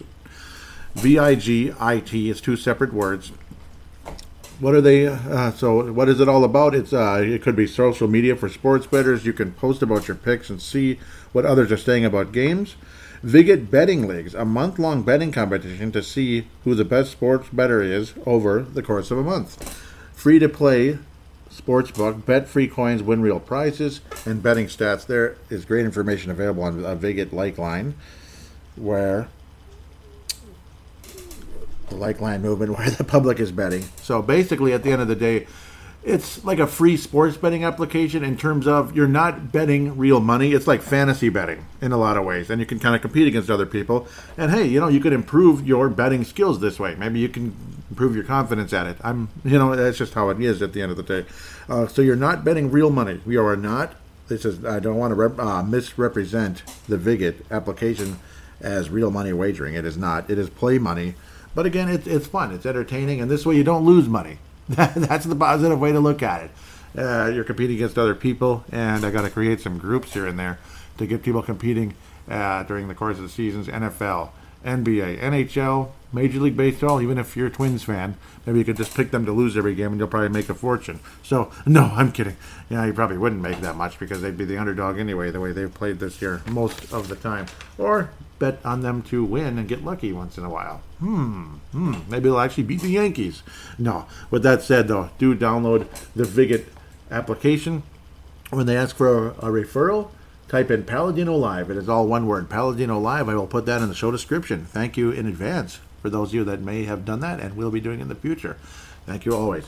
So, First, there's a disclaimer I have to give to you right away. I am not an NHL draft expert. I'm not like a prospect genius, this and that. I love to keep up with the prospects a lot, especially guys that have already been drafted by the Minnesota Wild one way or another, or maybe signed as a free agent out of college or out of Europe or whatever the heck, you know, out of high school. Who knows? I keep up with those guys a bit better. It's uh, it's a pretty big pool of players out there. Obviously, and it's worldwide. It's tough to keep up with. So I'm just being honest with you. I look at guys that I uh, could be around where the Wild are drafting, and positions of needs and interest, this and that. Just kind of hoping for the best there. But I did look at a, a few players, including another one. After I have to redo this uh, segment, Matt Coronato a bit more. I wanted to get back to him a bit more, and he looks good right now on my NHL draft. So I'll use this as a cheap sheet, a cheat sheet mynhldraft.com. That way you can have all the players in front of you. And, you know, it's just ideas of where guys are going. Owen Power has been the power of the draft. Yeah, yeah, yeah. Pun intended, I guess. Buffalo Sabres, Owen Power, left handed defenseman out of Michigan, University of Michigan, heading to Buffalo most likely. I'm not sure if he's happy about that, but maybe. The Buffalo Sabres used to be a pretty cool franchise in the 80s and 90s. And so I don't know. They have to get better at some point. We welcome the Seattle Kraken to the National Hockey League with Matthew Beniers. That seems to be a trend as well. He's a center coming out of the University of Michigan. Well, Michigan, yeah, they should have done better in the tournament, but they didn't. That's just how that goes. Oh, bummer, right? But again, oftentimes it's guys that are like 19. That's why they didn't even get a chance uh, to really do anything in college. They just said, screw it, I'm going pro. Kind of like, uh, yeah, well, how that goes. Um, that either that or they're just they just get drafted right away and they have to make a decision if they're going to go pro or not. More than likely, these guys will go pretty quick, especially Owen Power. Uh, Matthew Beniers could be the uh, er- early on franchise player or franchise hope anyway for the Seattle Kraken. The logo, it's a cool idea. The name is really cool. The colors don't do much for me because they look too much like the Seattle Mariners. That's my biggest complaint about the Seattle Kraken at the end of the day. So uh, that's just my vibe there. Uh, Luke Hughes sounds like a former Twins player, and you get them all mixed up with these other Hughes. There's been two other Hughes, Jack Hughes and Quinn Hughes. It's just like okay, it's complicated, it's goofy, and they're always high in the draft, like top ten guys. it's kind of funny. It's funny how that turned out. There's been a lot of Hughes coming in the National Hockey League. He'd go third to the Anaheim Ducks, all the way down at 21. And I'm seeing some mock drafts where the Wild are picking 22nd. So some people are assuming that the Wild will make a trade with Boston or somebody like that. There's a guy that Boston would now be taking, as this mock draft has changed since I recorded a couple of days ago. Um, there's a guy that I really like, and I'll get back to him momentarily. Let's talk about Matt Coronato first. Apparently, he's on his way to Harvard University. Dominated in the USHL. He led it in goals uh, last year. 48 goals. He was fantastic. 37 assists, 85 total points in only 51 games for the Chicago Steel. That's actually a familiar name. U.S. Hockey League. U.S hockey league. Obviously, young guy, very very young guy. The year before, 40 points in 45 games, but obviously just getting started. He was he was uh, 17 years of age at the time. Very young guy. Played all the way back to 2014 for the Long Island Stars. Damn, that's pretty young. He's under 14. They have stats going all the way back to when he's 13 years old. The young man out of Huntington, New York. So, so it really is going to be like Matt Coronato. No, I'm just kidding. You get the idea. Hey, Matt Coronato, get over here. I'm just kidding. Um, looks good. Looks really good. Really like his release on his shot. He can burst a bit with his skating. He's a decent skater, I would say. Uh, definitely offensive minded, 100%. He can play both right and left wing, apparently, which is interesting, I guess. Sometimes that's good, sometimes it's not, but versatility is a good thing. Looks to me like a right winger, though, I would say. Uh, most of his shots, most of his goals were coming from the right side and right, uh, right shot release and all that. Um, so, uh, and that's a that's a position of need if you're a Minnesota Wild fan. Matt Coronato, number 27, looked pretty damn impressive. Again, on the wristers, release on his shot, definitely an offensive player who is a natural goal scorer. No question about it. That's what he's going to do. Is going to score goals for the Minnesota Wild or whoever he goes to. Uh, very nice, very nice, very solid. And again, I, I, I like his skating ability, and he's he's a little tricky too, where he can get around players. Of course, it's different different league, obviously USHL. I'm not sure that uh, he'd be able to do some of the little tricks, you know, where he just kind of fool players quite as well at the higher levels. But we'll see. Maybe uh, he'll just continue to develop and continue to grow. But appears to have a pretty good hockey IQ early on in his career. See if that continues to translate to the next level, and I freaking hope so. Guy that was floating around before seems to have vanished. Looks like he's out of the first round now. What the heck? Man, things are really changing in a big way. So we'll have to pass on that. I guess Coronato is going to replace him. they had the Wild taking him 25th. Now he's out of the first round. But I was a big fan of the guy. Uh, kind of reminded me of Jason Zucker a bit. Um, that was, of course, uh, Tuomaala. He's more of a, yeah, he's also a right winger. Kind of like Jason Zucker a bit. Kind of compared to him a bit. Obviously, fast skater. And remember, Jason Zucker was a second round pick. Maybe Tuomaala will be there for the Wild in the second round one way or another, or in the first round. Had that blazing speed and again quick release, this and that, but really, really uh, a fast skater and really nice release on his shot. Good stick handling. Did have a Jason Zucker vibe to him. I actually saw that in a lot of ways. So maybe we can replace Jason Zucker, ironically, with the draft pick that uh, the Wild acquired for trading Jason Zucker. And by the way, you add Calen Addison to the mix who could help replace Dumba and hopefully in a good way, not just be a, a, downgrade, but I guess he's good enough to be in the NHL. That would be disappointing if that's how things turn out in that case. Uh, a guy that I'm absolutely in love with, and I would take at 21 if he's there. I'd even consider trading up to 19 or 20 if it's not giving up too much Francesco Pinelli. Uh, for me, this is my guy right now in this area of the draft. Like last year, I, I identified Marco Rossi. Again, I'm no draft genius. Uh, maybe I got lucky, but when I saw Marco Rossi do what he does, my jaw dropped. I was like, whoa, whoa. This, this guy's got to go top three or four in the draft, right? There's, there's no way he's going to slip to the wild. And, he wasn't slipping to the wild at that time. It was like, right after that, mock drafts had Marco Rossi going from nine, nine-ish to like three, four, you know, like Ottawa, Detroit type of situation. Uh, Anaheim Ducks, Anaheim Schmucks, whatever you want to call them.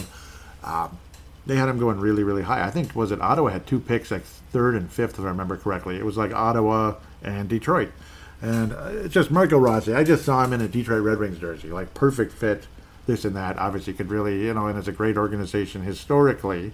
And now he has Steve Yzerman to work under. Whoa, beautiful. Because you know he's kind of got that similarity. You know, smaller guy, incredible skills, stick handling, scoring, a little bit of everything. Good at everything, offense, defense, like Yzerman was obviously. And again, Yzerman became a better defender as his uh, career progressed. His points dropped a little bit, but that's how it is. Um, yeah. So let's get where I need to be. Pardon me. Uh, Francesco Pinelli, a center. He's a center. He's not a winger.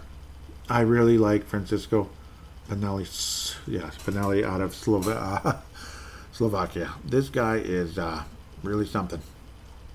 Mm-mm-mm. Slovenia, pardon me. Uh, he is really, really something. Um, my goodness, his skating ability, it's very deceptive. Where he looks like he's just kind of lulling you to sleep, and then he'll just turn on the jets. And there's just something to this guy that I really like. I, I think there's more to him than some of these other guys. Don't get me wrong. You know, there's going to be some gems here. There's going to be some gems here. There's obviously going to be some disappointments, but that's how it is. Who knows who's going to be good, who isn't going to be good at the end of the day guys translate differently for whatever reason, or maybe they get hurt or something horrible like that, and you pray to God they don't. But Francesco Pinelli kind of reminds me of Alex Tuch as a center.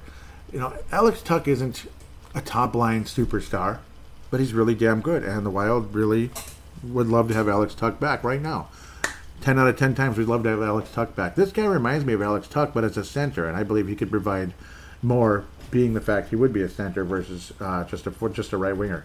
Uh, really like what he brings. Again, he, he's got that burst like Alex Tuch, Uh, obviously, a bigger guy.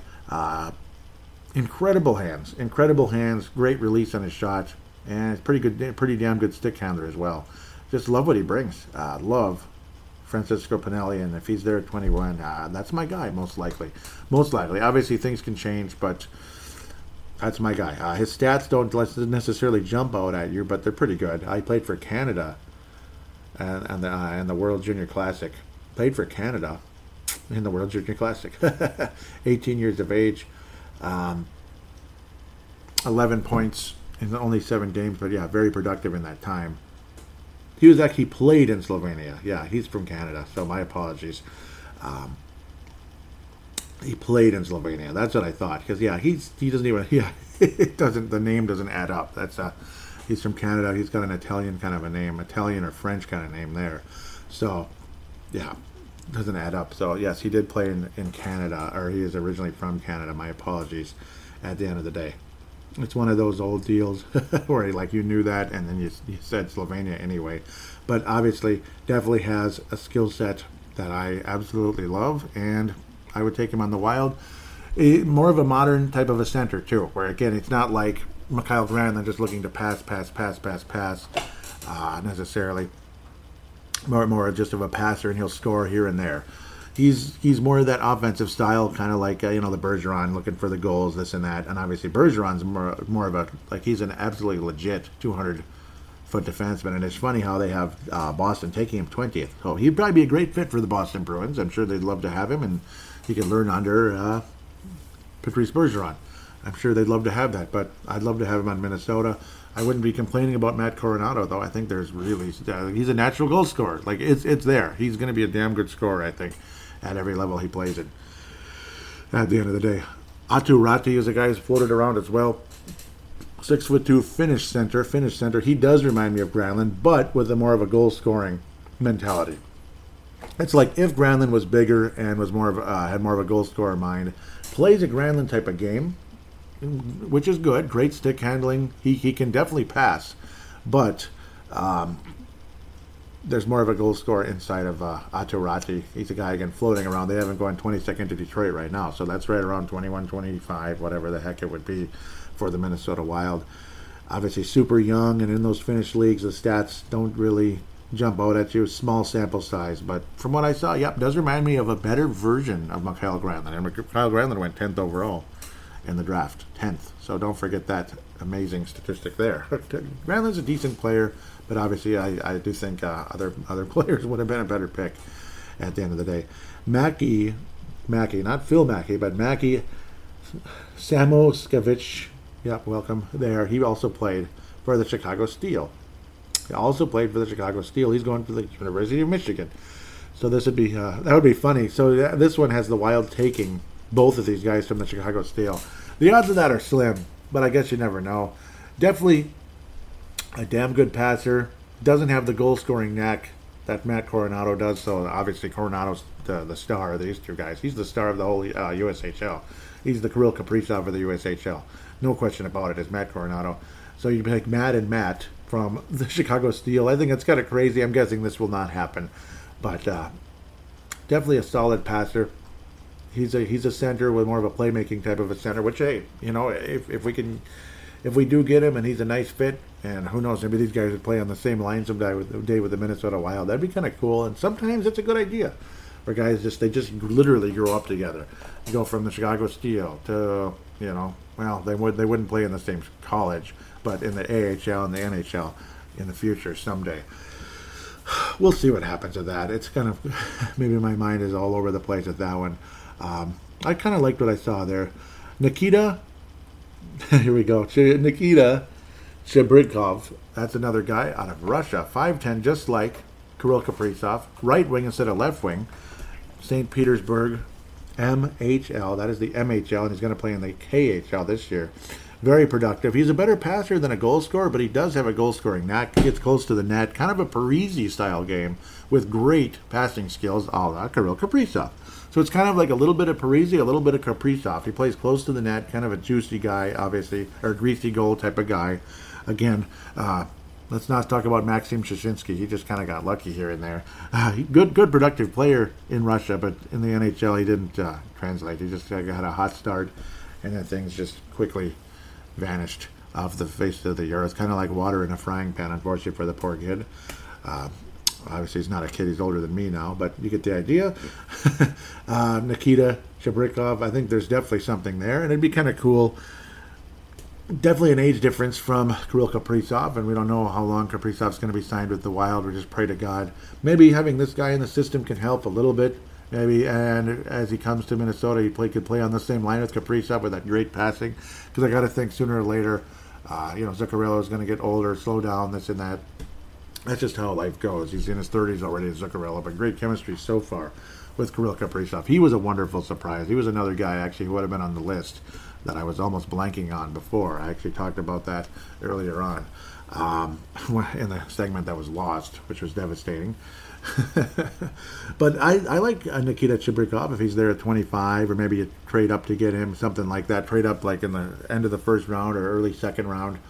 I think there's something there, and maybe he might be somebody that could be a factor for Minnesota, and again, uh, be a factor in keeping uh, Kaprizov here. Maybe, uh, maybe doesn't always matter at the end of the day, but he could play on the other side of Kaprizov someday, and Kaprizov could guide him, nurture him. They work together, and it's a fantastic uh, match. Along with uh, Sandro Dzingel, whoever that is, but uh, if it's Marco Rossi or somebody who's not on the roster, or some somebody who surprised everybody and is a nice star that we took later in the draft, Maybe it's a Pinelli. Maybe it's Pinelli as the center, which would be a lot of fun. I think, boy, you'd have some speed, you have some skill there at the end of the day. Uh, Chibrikov, again, yeah, he plays a strong game. He's, he's strong, even though he's a smaller guy. He's strong. You know, not as strong as uh, Kaprizov yet, but strength can come. It, it takes time, obviously. Kaprizov's in his 20s. Uh, Kaprizov's in his 20s. Chibrikov is obviously not. So those are the guys I'm kind of looking at, this and that. Again, I'm no draft expert. I'm not here to brag and tell you how smart I am about the NHL draft. And you know what? Derek Felska doesn't brag either, but he does a fantastic job, and I'll brag. I'll brag for him because he does a great job. He'll be coming out with something uh, very soon. I got to think. Keep an eye out for Derek Felska. Crease and assist at crease and assist. Derek Felska loves to keep up with the draft, loves to keep up with prospects. He does an amazing job, and he really helps the show as well in segment number three and such. And he's giving advice here and there. He's a he's a great guy.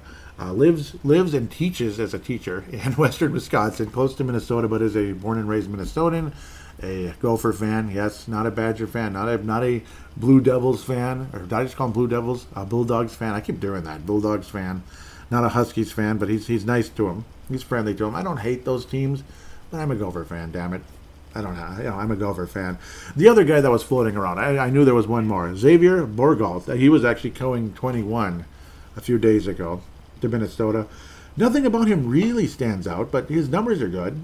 Uh, played ju- he played a little bit in the Quebec Major Junior Hockey League, so the league did play a little bit last year for a very short stretch 29 games, 40 games for Mr. Xavier Bourgault. And the Wild did not have any players in the Quebec Major Junior Hockey League last year, so couldn't really cover him, unfortunately, uh, at the end of the day. So some games were played, which is kind of weird.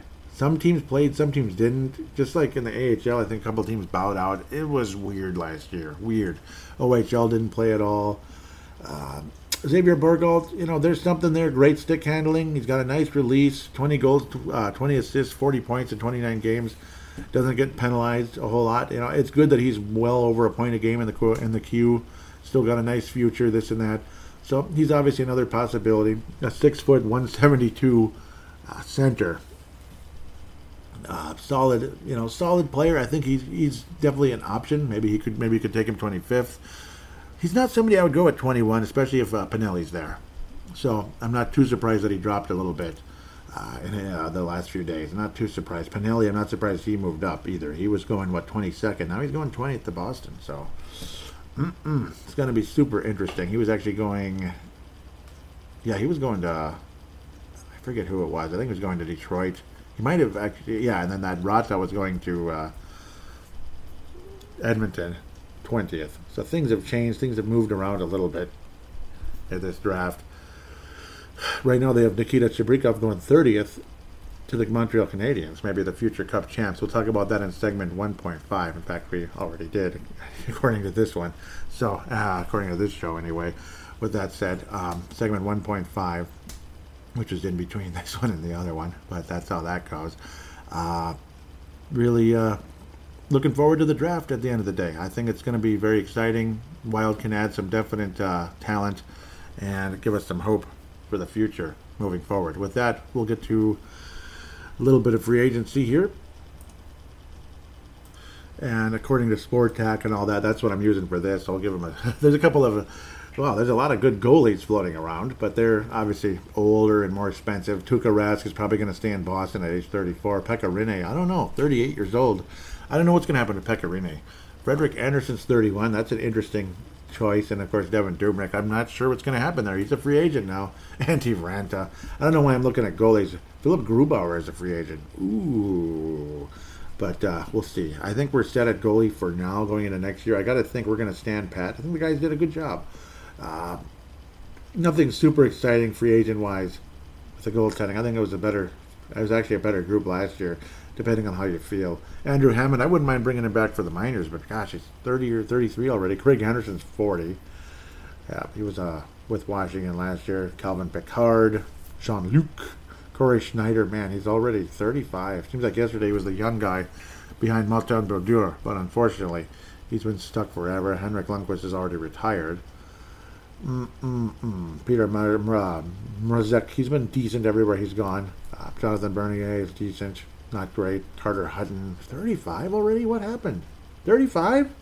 Dang, David Rittich, yeah, 29. He's not that exciting. Linus Ullmark's adequate. Cheap contract, actually. Um, why am I looking at goalies? So apologize there. Let's look at the Sender position as the position de jour. Ryan Getzlaf's too old, too expensive, and whatever. Uh, David Krejci, Krejci out of uh, Boston. Man, 35. I can't believe how old some of these guys are already. Derek Stepan, David Backes, no way. Ryan Nugent Hopkins is a free agent. Would have been a nice dream if it was six million for six million. Dumba for Ryan Nugent Hopkins. Maybe a couple of years ago, the Wild could have pulled that off when Dumba was scoring 50 points. But uh, well, no, it's not going to happen. Ryan Nugent Hopkins is going to want a significant amount of money, and he's 28 already. The clock is ticking. The clock is ticking. You got Nick Bjugstad, Marcus Johansson are free agents leaving Minnesota. Mikael Granlund, whatever. At, at that contract, though, gosh, 3.7. Yeah, let's leave it alone. Mattias Janmark, who got the hat trick against the Wild in game number seven. Not expensive. Eh, he's not the biggest, you know, he's not the biggest star, that's for sure. Uh, the Wild are going to have to pull off some type of trade here. I mean, because I, I, don't know. I don't see the Wild signing anybody significant. Eric Staal's a free agent. He'll be leaving Montreal. Well, mm, who knows? Maybe they'll keep him. What am I saying? Nick Bonino, I got to think is coming back to Minnesota, but not at 4.1 million. No, no, sir. Ah, no, sir. Zach Parise still signed for four more freaking years, just like he said in his uh, press conference, along with Mr. Ryan Suter. Funny though how uh, Jared Spurgeon's actually the highest paid player on the Minnesota Wild at the moment. It's going to be Kirill Kaprizov, barring some type of craziness. Uh, Matt Dumba, two years remaining at six million a year. Jonas Brodin, also six million a year, going on and on for years yet. At the end of 2028, nice to have him on board, and of course uh, Jared Spurgeon at the end of 2027 seven point uh, seven seven point five seventy five for Jared Spurgeon throughout the uh, course of his contract. At the end of the day, Matt Dumba is definitely a trade candidate because there's just too much money put in the defense in right now. Ian Cole and Brad Hunt are both free agents. I wouldn't mind bringing both back. Uh, Brad Hunt would basically be a scratch though the whole year, unless need be uh, unless you can find somebody who's a better fit for that spot. Unfortunately, Carson Soucy is a legitimate possibility of going to the Seattle Kraken. That's a strong possibility. Unfortunately, Nico Sturm might even get picked up by them. Who knows? Although I, I doubt it. At the end of the day, I think we'll be okay there. Victor Rask, obviously, he's going to be exposed. There's even talk about possibly trying to trying to get Seattle to get him somehow because uh, that was uh, Ron Francis is the general manager of the Seattle Kraken, of course, who signed Victor Rask to his contract in Carolina not too long ago. The former Hartford Whalers, of course, yes, former Hartford Whalers, Carolina Hurricanes. One year left for Victor Rask. Do you want to just absorb it and what blah da or whatever, or hope to God you can trade him? Matt Zuccarello, three years remaining, six million per. Nico Sturm becomes a free agent after next season, unrestricted free agent for Nico Sturm unrestricted free agent for Nico Sturm for next year. So hopefully, hopefully we can negotiate something. I, I wouldn't mind the Wild extending him in the offseason, like a three-year ditty, one way or another. Uh, pending free agents, I think Nick Bjugstad does not come back, but maybe at a dirt cheap deal, like under two million for a year or two. Marcus Johansson, extremely unlikely to come back. Nick Bonino, he's the only guy who can win faceoffs.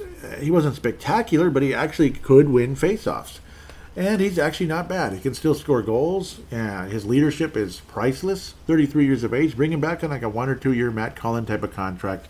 Something like you know, I mean, I remember the Wild signed Matt Cullen for like one million a year, but he was like 40 at the time. So I mean, Bonino's not 40, but basically that would be Bonino's role. He's he's like a Matt Cullen, I think, going forward he was born in Hartford, Connecticut, so doesn't get much better than that. I mean, da da da da da da da da. Yeah, I got to get that soundbite back now. I'm gonna get it one of these days because I have literally zero sound bites at this moment on this brand new laptop. Uh, Nick Bonino, Hartford, Connecticut. Though he probably barely got to see the Whalers. Um, I want to bring him back. I do. If we can get him under two million a year for one or two years, I want to bring him back. Ian Cole, he made what four million last year. He made a lot. Same kind of thing. Oh, man. If you can get him to 2.3, 2.1, something like that for like a one year ditty, Ian Cole, invaluable, invaluable piece. I'd love to have him back with the Minnesota Wild. And his versatility, too. He can play right or left defense, even though left is his natural spot. And the possibility of losing Carson Soucy to the Seattle Kraken, you really want uh, Ian Cole back for Minnesota. Because if Soucy's gone, Ian Cole is a priority at that point. Despite the fact he's a little older, 32 years of age, Bonino 33. They're older guys. You've got to bring them back, though. I, I think, just uh, unless they want a huge contract, which they're not probably in a position to do that. I'm guessing no. It's a miracle we got Ryan Hartman at 1.7. That's pretty good. Um, that's a great. That's a cheap deal. If you could somehow get those guys at a contract like that, I would feel pretty nice, actually. Uh, Marcus Foligno, 3.1, he got a small raise, and he, he, he played better. He played freaking better, so you can't complain too much about Marcus Foligno going from 2.7 to 3.1. Um, he's, he's, he's freaking good, so I can't complain a whole lot about that. Jordan Greenway becomes a restricted free agent after next season. There might be a conversation there, maybe for an uh, uh, an extension, but we'll probably wait till next year, of course, for that. We're going to be pretty busy with uh, Fiala, Joel Eriksson Ek, and Kirill Kaprizov. Again, Kirill Kaprizov, there's still a standoff there about the term more than anything.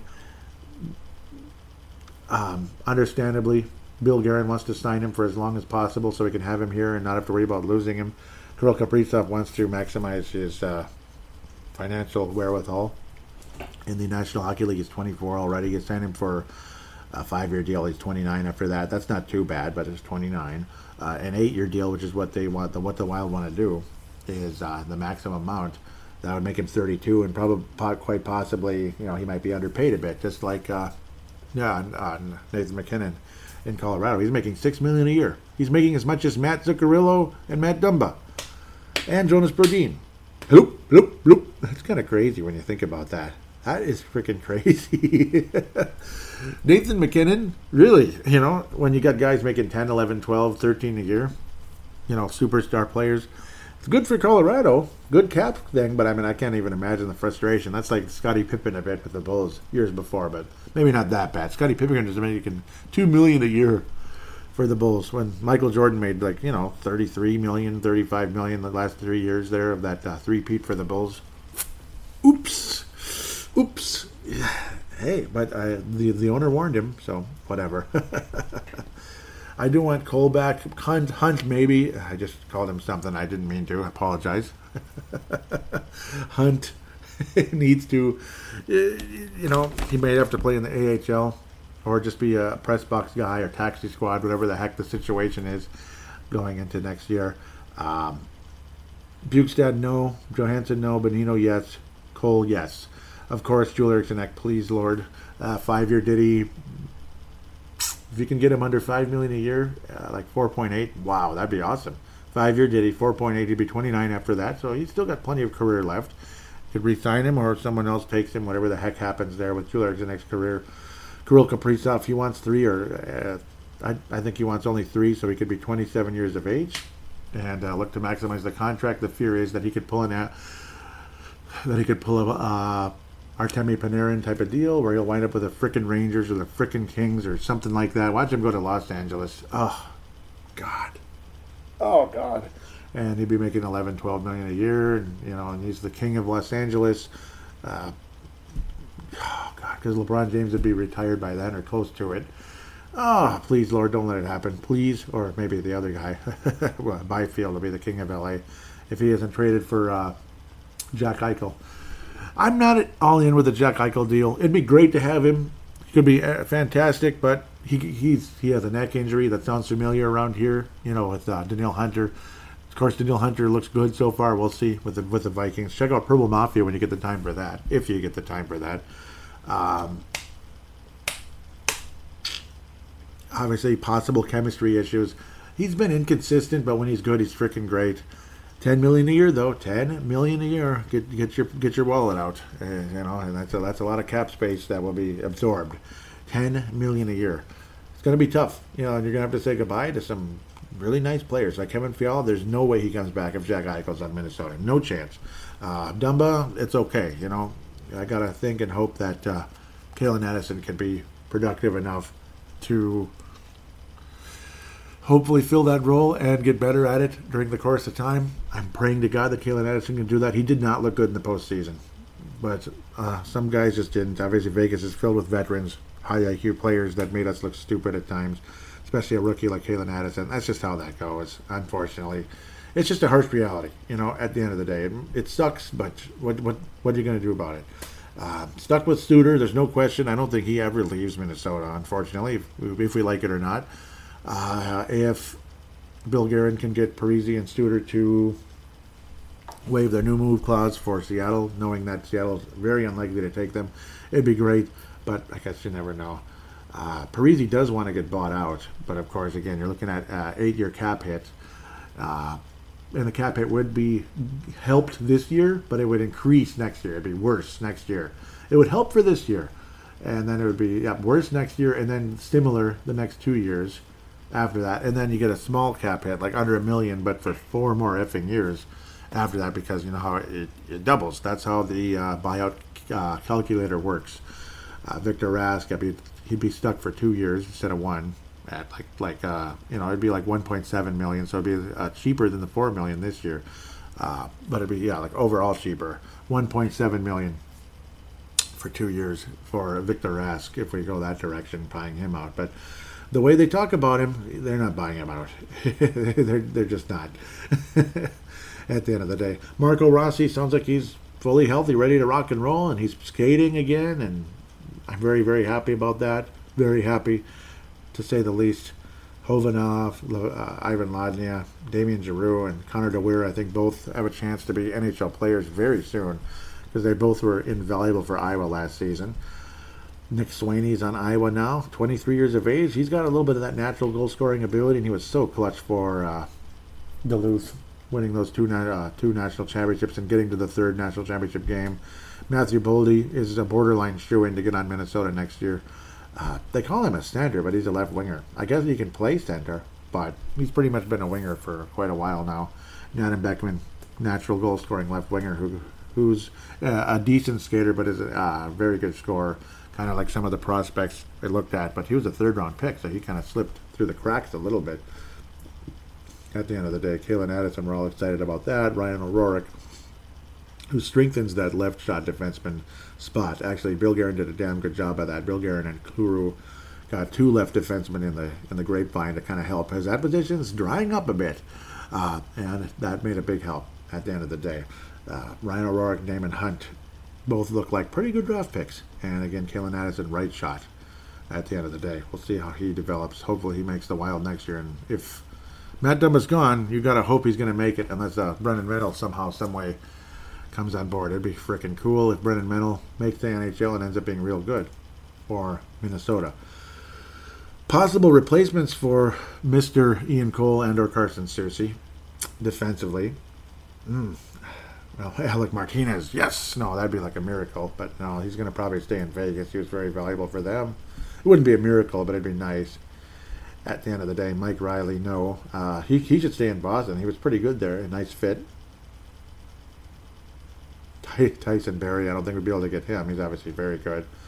Most of these guys expensive. Alex Goligoski, I, I can, he's getting old and all that. Oh, boy.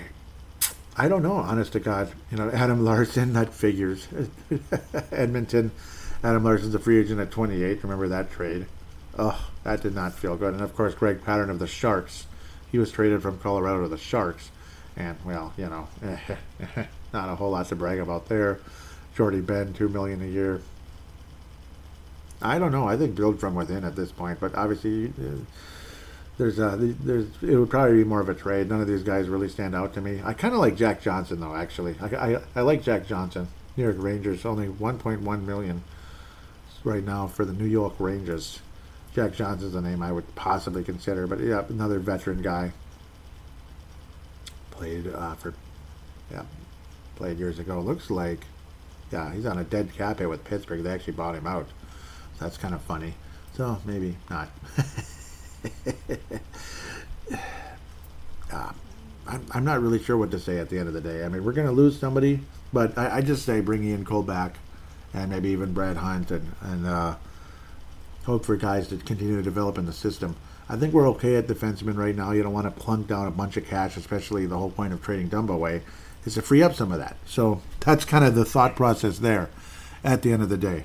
Uh, with that said, We'll take a quick break and come back with fan interaction.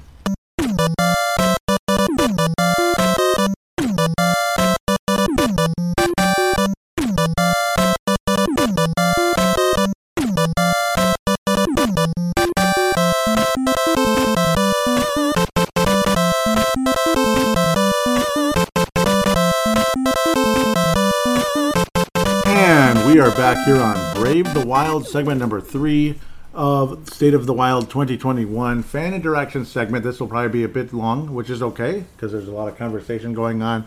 You got Game Four of the Stanley Cup Final flashing in the background. Tampa Bay up three games to zero. Montreal up one nothing late in the first period, as I believe it's just gone into intermission. So, of course, again, piecing things together as we go. Segment 1.5, we talked about the Cup champion and all that. So that's just how things go there.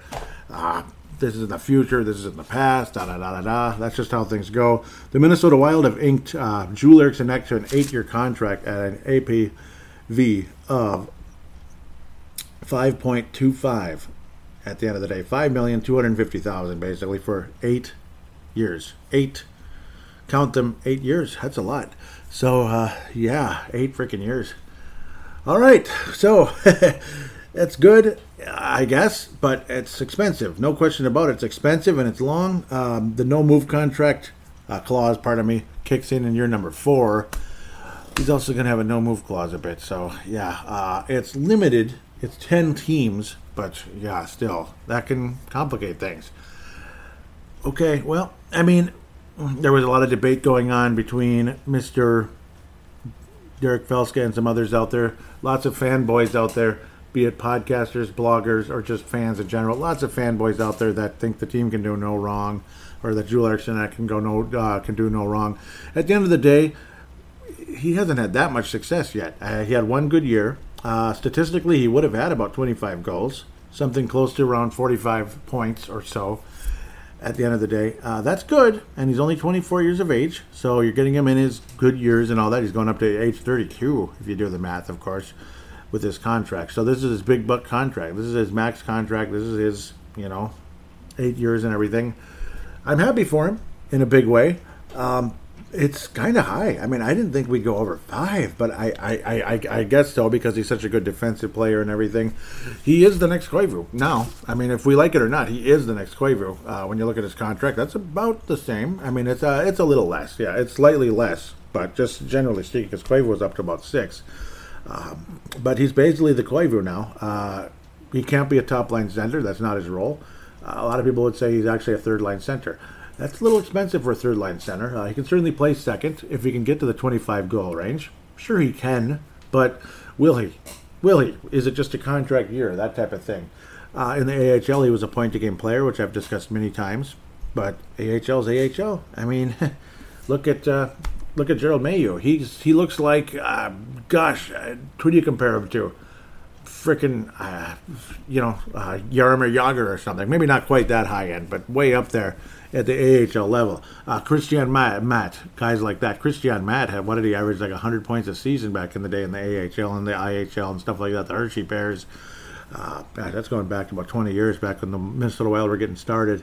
Um, I mean, you know, it is what it is. Obviously, Joel Eriksson there's more to him than Christian Matte and Gerald Mayhew. I understand that first round pick and everything, and of course, again, he's a 200 foot player.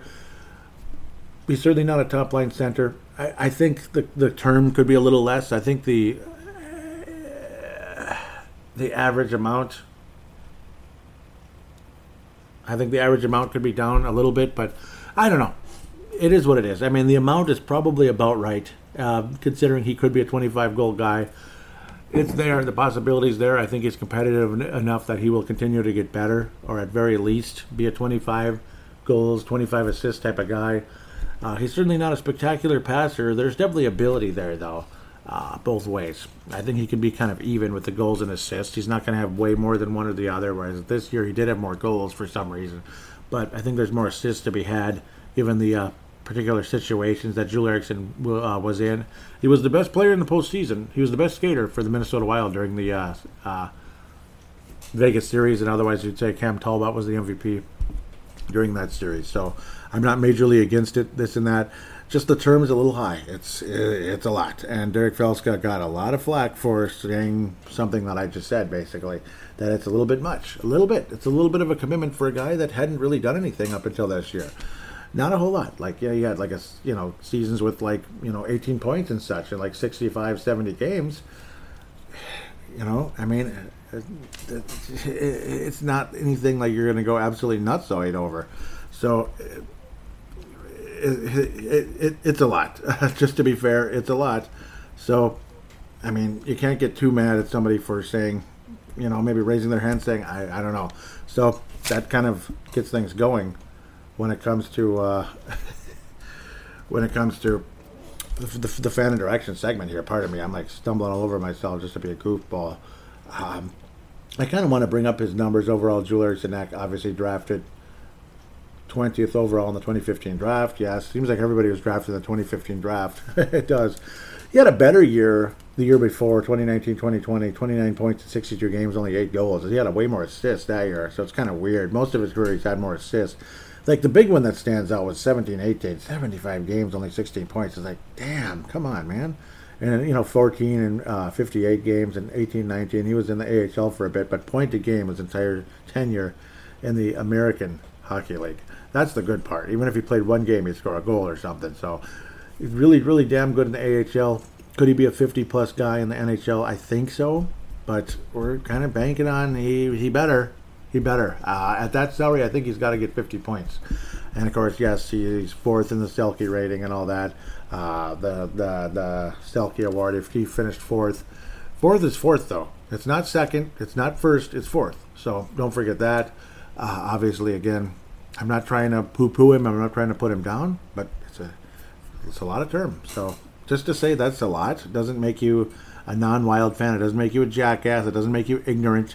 And those of you out there saying that, maybe you're the ignorant one. I think you need to settle down a little bit. Some of you youngsters out there, settle down, grasshopper. All right, just settle down a little bit. I'm not trying to be a jerk. Okay, just don't be a jerk either, if you could. That'd be nice. Um, it's not going to kill anybody to have a differing opinion once in a while. Not just saying, "Oh, Wild suck. They're stupid. They did the same dumb bull crap again." No, this isn't trading for like what, what was his name, Poe or whatever, for a third round pick. Some third, some forward who couldn't really do anything for a third round pick. You know, like the Chuck Fletchers and the dumpster Dougs is the world, as again Derek Felska would say of crease and assist, crease and assist. He was saying, "God, a Minnesota Wild or NHL question burning on your mind." Ask Brave the Wild. Just tag your question, hashtag BTWMN, and ask as many questions as you'd like. Please retweet. And I told the people, yep, and thank you guys that did. Brian Herrera. Brian Herrera, what a great guy, eh? What a great guy. He uh, shouted out to me on the Mackey and Judd show. The Mackey and the Mackey and Judd show, you know, SKOR North and everything. I'm not sure if they're still on 1500 anymore, but it's like YouTube and podcasting, and I guess for some reason that's become a really big thing in the world. Regular radio, you'd think would be easier to get listeners. I don't know, because I mean, I'm not going to whip up YouTube all the time unless it's like Viking Fan Line or Wild Fan Line. Uh, otherwise, I do go the podcasting route very frequently via Google Podcast or Apple Podcasts, of course, and some of those other applications. Whoa, I'm gonna. I keep forgetting I have a new touchscreen laptop. Touch screen. Yeah, they do exist. Isn't that weird? They exist. Um, but Brian Herrera shouted out to Brave the Wild and Joey of Brave the Wild because he said they asked him um, now that you're at this big platform because he was on what, what do they call that like the write that down segment which is kind of fun it's cool uh, on the Mackey and Judd show would you like to thank anybody for getting you to this big platform and everything you know they kind of BS and joke around somebody might say my wife somebody might say uh, you know my dog somebody might say this and that just to kind of have fun and then he said I want to say Joey from Brave the Wild and my, I was like what what what because I know the guy's name was Brian, but it was just Brian. It wasn't Brian Herrera. They just said Brian. I was like, what the hell? I mean, my ears just perked out. Like, whoa. Um, from Brave the Wild for uh, mentioning the uh, Judd's hockey show, and that led him to uh, Mackey and Judd and all that. Pretty freaking cool. So thank you, Brian, for that shout out. It is uh, very, very greatly appreciated. You're you're a great guy. Uh, he says two questions Number one, what is the expectation for next year's Wild team?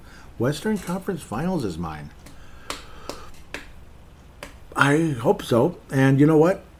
I'd rather hear strong expectations like that versus just oh you know let's get to the second round you know you know one piece at a time one day at a time you know I like that you have higher expectations and I think we need that more often in this town rather than just it was a great season. You know, we had, you know, we uh, finished in second place, and we, uh, you know, uh, you know, it's just it is what it is. It was a shitty bounce in Game Seven. You know, it's just bad luck. It's just bad puck luck. No, win Game Seven and get to the second round. Sure, get to the conference final. That'd be great. I think that's. I, I won't call it a realistic expectation, but I think it's good to say go above and beyond because that would be going above and beyond a little bit, and maybe even a little higher uh, to get to the Cup final, this and that. Why not? Why not us? Why not now? So that's cool. Uh, I will say I'm gonna I'm gonna concur with you. Let's go to the Western Conference Finals and hopefully do something even more special. Put it this way: if Montreal can get to the well, the conference final that ended up being the Campbell Conference Final, uh, which is what I'll call it, and the Prince of Wales Conference, I guess, was the real Eastern Conference, even though Montreal should be in the East also, but the things were shaped differently because they just were. Um, they just were because they were. Uh, what was it? Tampa and the New York Isles. That went all the way to Game Seven. Freaking awesome series. Awesome series. Poor the poor Islanders. They they might have been Cup champs this year. OT in Game Seven, scoreless. Mm. But um, if Montreal can get to a conference final, beating Toronto and Winnipeg, two teams the Wild don't always play great against. We play good against Winnipeg sometimes, and then we stink against them. Toronto, we usually stink against, though teams like Boston made them look like mincemeat in the playoffs in the past, and then Montreal made them look like mincemeat in the final three games of that series. Made them look like fools. Um, if they can do it, why not us? And congratulations, Eric Staal, for at least getting to the Cup final again. Uh-huh. Uh, gonna give a uh, a requiem or an ode to Blue Jackets goalie Matiss Kivlenieks, if I'm saying it correctly, and I do apologize if it's wrong. He died of chest trauma at age 24. Wow, that is a huge shame. So, uh, Matiss Kivlenieks, uh, a moment of silence for him. So, that is a crying shame. That really is. Question number two from Brian Herrera. He says, "If you could live in a video in a video game for a day, what game?" Wow, that's an interesting one. I wish I read that before, but I guess that's kind of the fun of radio is when it's on the fly. It feels more like a live show that way. Because now it's, uh, if I could live in a video game for a day, what game? Well, it wouldn't be Jaws, that's for sure. With uh, death rays and jellyfish and Jaws, Jaws or whatever, the big shark coming after you. Um, not Mario, probably not Zelda. God dang it, I probably should have thought of something. Final Fantasy IV, I want to be Cecil, man. I want to be Cecil. Yeah. Dangerous and everything, but he's the, you know, it'd be the coolest thing ever to become a paladin knight. Say, you know, work with others, save the world. You actually go to the moon because the, the last boss was somebody from the moon, believe it or not. And Cecil ended up being half Lunarian. Um, Final Fantasy IV, known as Final Fantasy II in the U.S., but obviously most most gamers know that it is Final Fantasy IV. Um, so Cecil, Cecil, that would be the character I'd want to be in that game, and I'd let uh, because he gets a beautiful wife named Rosa, and just all those amazing adventures they went on, and then ultimately he becomes king of uh, of uh, Baron. He becomes king of Baron Castle, which is like the, you know, you could say it's the most powerful country in the world. It'd be like becoming president of the United States or becoming king, maybe, and being a good king, not an evil king, but a good one. Uh, it'd be cool, so I'll pick that one. Final Fantasy IV. Cecil, Cecil or Cecil, however you say it. I guess it's Cecil, like Cecil Fielder. Uh, that would be my choice, Brian. Derek Felska, that was in May. See, that's the one thing. You know, you it used to do it in chronological order, and it just doesn't seem to want to anymore. man, man, man. I think these no, that's May. Why would that be? That's a whole month ago. Jay Bushy, welcome back to the show. He says, Who are you thinking the Wild will lose in the expansion draft? I guess it's going to be Soucy. It could be Dumba. It's probably going to be one of those two, depending on how things go. And great minds think alike. I didn't even mention this. I've been wanting to mention it the last couple of shows. Great in the last couple of segments as well, but I keep forgetting. Great minds think alike that uh, myself and Michael Russo were saying, hey, it wouldn't be the worst thing in the world. Michael Russo said it after I said it. That doesn't mean he's listening to the show. He probably isn't. Um, probably not. I think that's one in a bajillion because Russo is, you know, worried about his own career, not necessarily listening to my show. Um, that the possibility of losing Dumba for that six million uh, annual value, so to speak, wouldn't be the worst thing ever.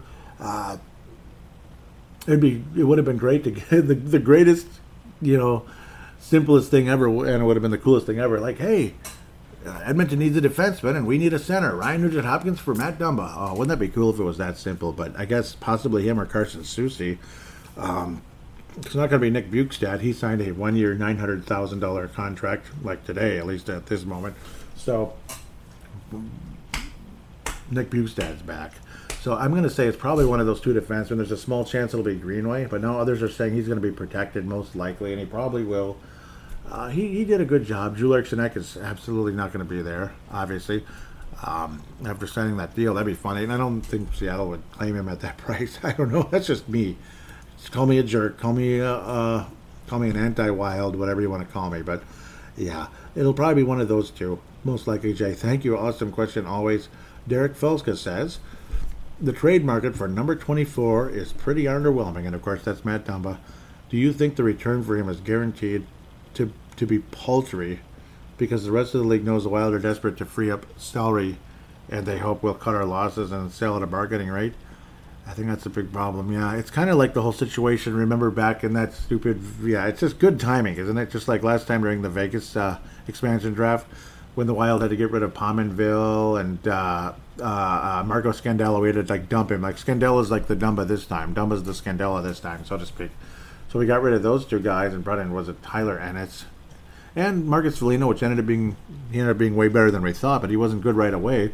A lot of people say actually that trade was the final straw for Chuck Fletcher, generally. But I, I think it was death by a thousand cuts, just like uh, Paul Fenton. But it was different types of cuts. It wasn't like alienating, you know, members of the front office and making bad, you know, personnel moves like bringing in Anthony Bitetto and you know screwing up the whole defensive corps for a while there, like the the bottom end of it, so to speak. Um, it does kind of reek of that right now, doesn't it, Derek? It's, it's starting to remind me of that. Seattle freaking Kraken. Um, let's not make a stupid deal again and wind up losing like uh, Matt Boldy or something to the freaking uh, Vegas Golden Knights. Wouldn't that be terrible? Oh God! And remember the guy I talked about segment uh, number two uh, that I would like to target. Uh, he played for was it the OHL's Rangers? They Just like the New York Rangers, um, and he had to play overseas because the OHL wasn't active this year. So because of COVID, oh my God, we can't play at all yeah, I, I, just don't know about that. There, a lot of other te- leagues did, and you know, they got through it. Um, oh man, uh, the the rest, yeah, it's it's gonna be tough. It's gonna be tough, Derek. It is. Uh, Bill Guerin is certainly not in uh, in the dire straits as uh, Chuck Fletcher was, definitely, but who knows? Maybe the contract by Drew Eriksson might lead to that later on down the road. I'm just kidding. Okay, maybe though. you, you don't know. We don't know. It might end up being a, an albatross of a contract. Uh, you know, it could be. Mm, yeah, it's gonna be it's gonna be a tough situation there, but um, it's gonna be tough to to get a good return now, and that's a freaking shame. I wish so much. Maybe we made a move a little bit earlier. I think the Wild should have, um, but I don't know. Maybe we just weren't comfortable in some of those other, those two young right shot defensemen. Brennan Menell, we don't know if he'll ever suit up for the Wild, but maybe. And of course, uh, Calen Addison wasn't in the system yet. Here we go. Derek again says if the Wild want to actually shop for a top six center, one or more of number 22, uh, you know, Kevin Fiala, uh, Kirill Kaprizov, or Jules Eriksson probably has to be dealt along with Matt Dumba. Which one or two would you cut loose? They can't afford them all if they want to upgrade that position. Uh, which one or two? Well, definitely Dumba. Oh, well, no, you said along with, yeah, Dumba. Yes, yes, I agree with that. At this point, it probably is Fiala. And I hate it, but it probably has to be Fiala. Probably. We're not hearing any contract conversation with Fiala. That's the interesting part. You knew Act they were going to do the best they can to sign him, and they did their best, all right. Whew, they did their best to sign him because uh, Jules Eriksson would have been a fool to not agree to an eight-year, five point two five uh, million. So Kirill Kaprizov is top priority, but even he might be, uh, according to let's just say according to sources, because I don't want to get people mad and frustrated. I don't want any more Twitter uh, demons out there attacking the person. Let's just say Twitter demons that are a lot younger than me and the other guy. he, he knows who he is, obviously. Um, that we might even be wanting to shop uh, Kirill Kaprizov if this contract dispute gets a little tougher, um, because it, it could be a problem. It could be a huge problem um, because if it's going to be a short term, it's going to wind up being a short term deal. We could very much end up losing him for nothing, uh, just like we lost Marian Gaborik for for absolutely nothing. Um, So that's how it goes. Uh, otherwise, probably Fiala for now, but Kirill Kaprizov could even be on that list. And I'm going to add a soundbite here that uh, me and, let's just say, yeah, yeah, like me and Derek back on April 1st, Derek Felska had a show together where we were talking about the situation with the Wild and this and that. Kirill Kaprizov's talking about how he wants to be the best player in the world. I would love that, but I'm not so sure. I'm not so sure that's possible because, well, when you listen to the soundbite, you'll be like, huh. Well, I think I think we are. I mean, the Minnesota Wild are not going to be a team, at least even with Kirill Kaprizov, yeah. we're probably not going to be a team that has one of the leading scorers in the league. You know, I, I look at the stats too, and I see, you know, a player. I realize it's Connor McDavid. Yeah. But he has like 65 points. The yeah, top scorer in the Wild has the, the top scorer in the Wild is 27. Mm, 27, yeah. We, we don't even look no. like we're in the same league. No, no.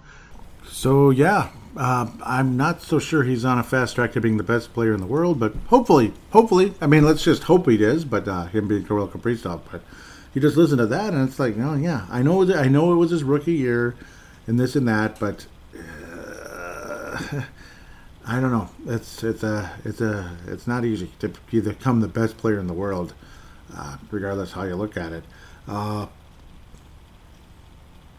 Uh, Ho Game a Dog. Hopefully, I'm getting this right. Shared from Derek Felska. Thank you very much. He was kind of uh, tweeting both of us. He was, and yes, I've heard of him, and we're the Facebook follow, or excuse me, Twitter followers at Brave the Wild is where it is. Uh, Hoga my dog says, "What are the Wild's chances next year if they lose or trade Talbot? Could they win? Could they win with Kaapo as their top netminder? I think they can. I think they can. Obviously, you want to get a nice veteran backup, and some people are even going as far as to saying re-sign Alex Stalock, possibly. And I was even thinking that could be a direction the Wild go. It's like Stalock and Kaapo Kähkönen are like a um, platoon type of situation. That could be what happens. Otherwise, you know, yeah, that's the crazy part. That's the one other position the Wild could lose other than defenseman. Could be uh, obviously Talbot or Kaapo, but there are other goalies out there available uh, that could make things uh, interesting for Seattle, where they wouldn't uh, go in our direction. I think Kaapo Kähkönen is capable of being a good netminder for the Minnesota Wild. I'm just not sure how great, unfortunately.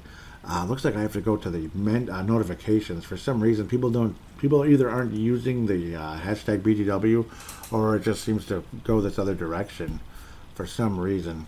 So I'm going to try to have to backtrack a bit if that's okay. Be patient with me here as we go back to the. Uh, yep, and thank you, Justin Baki, for uh, retweeting as well about the question. I wish he asked something though. Justin Baki of the Sound of Foghorn podcast and of MNW Prospects. Really, really appreciate that in a big way.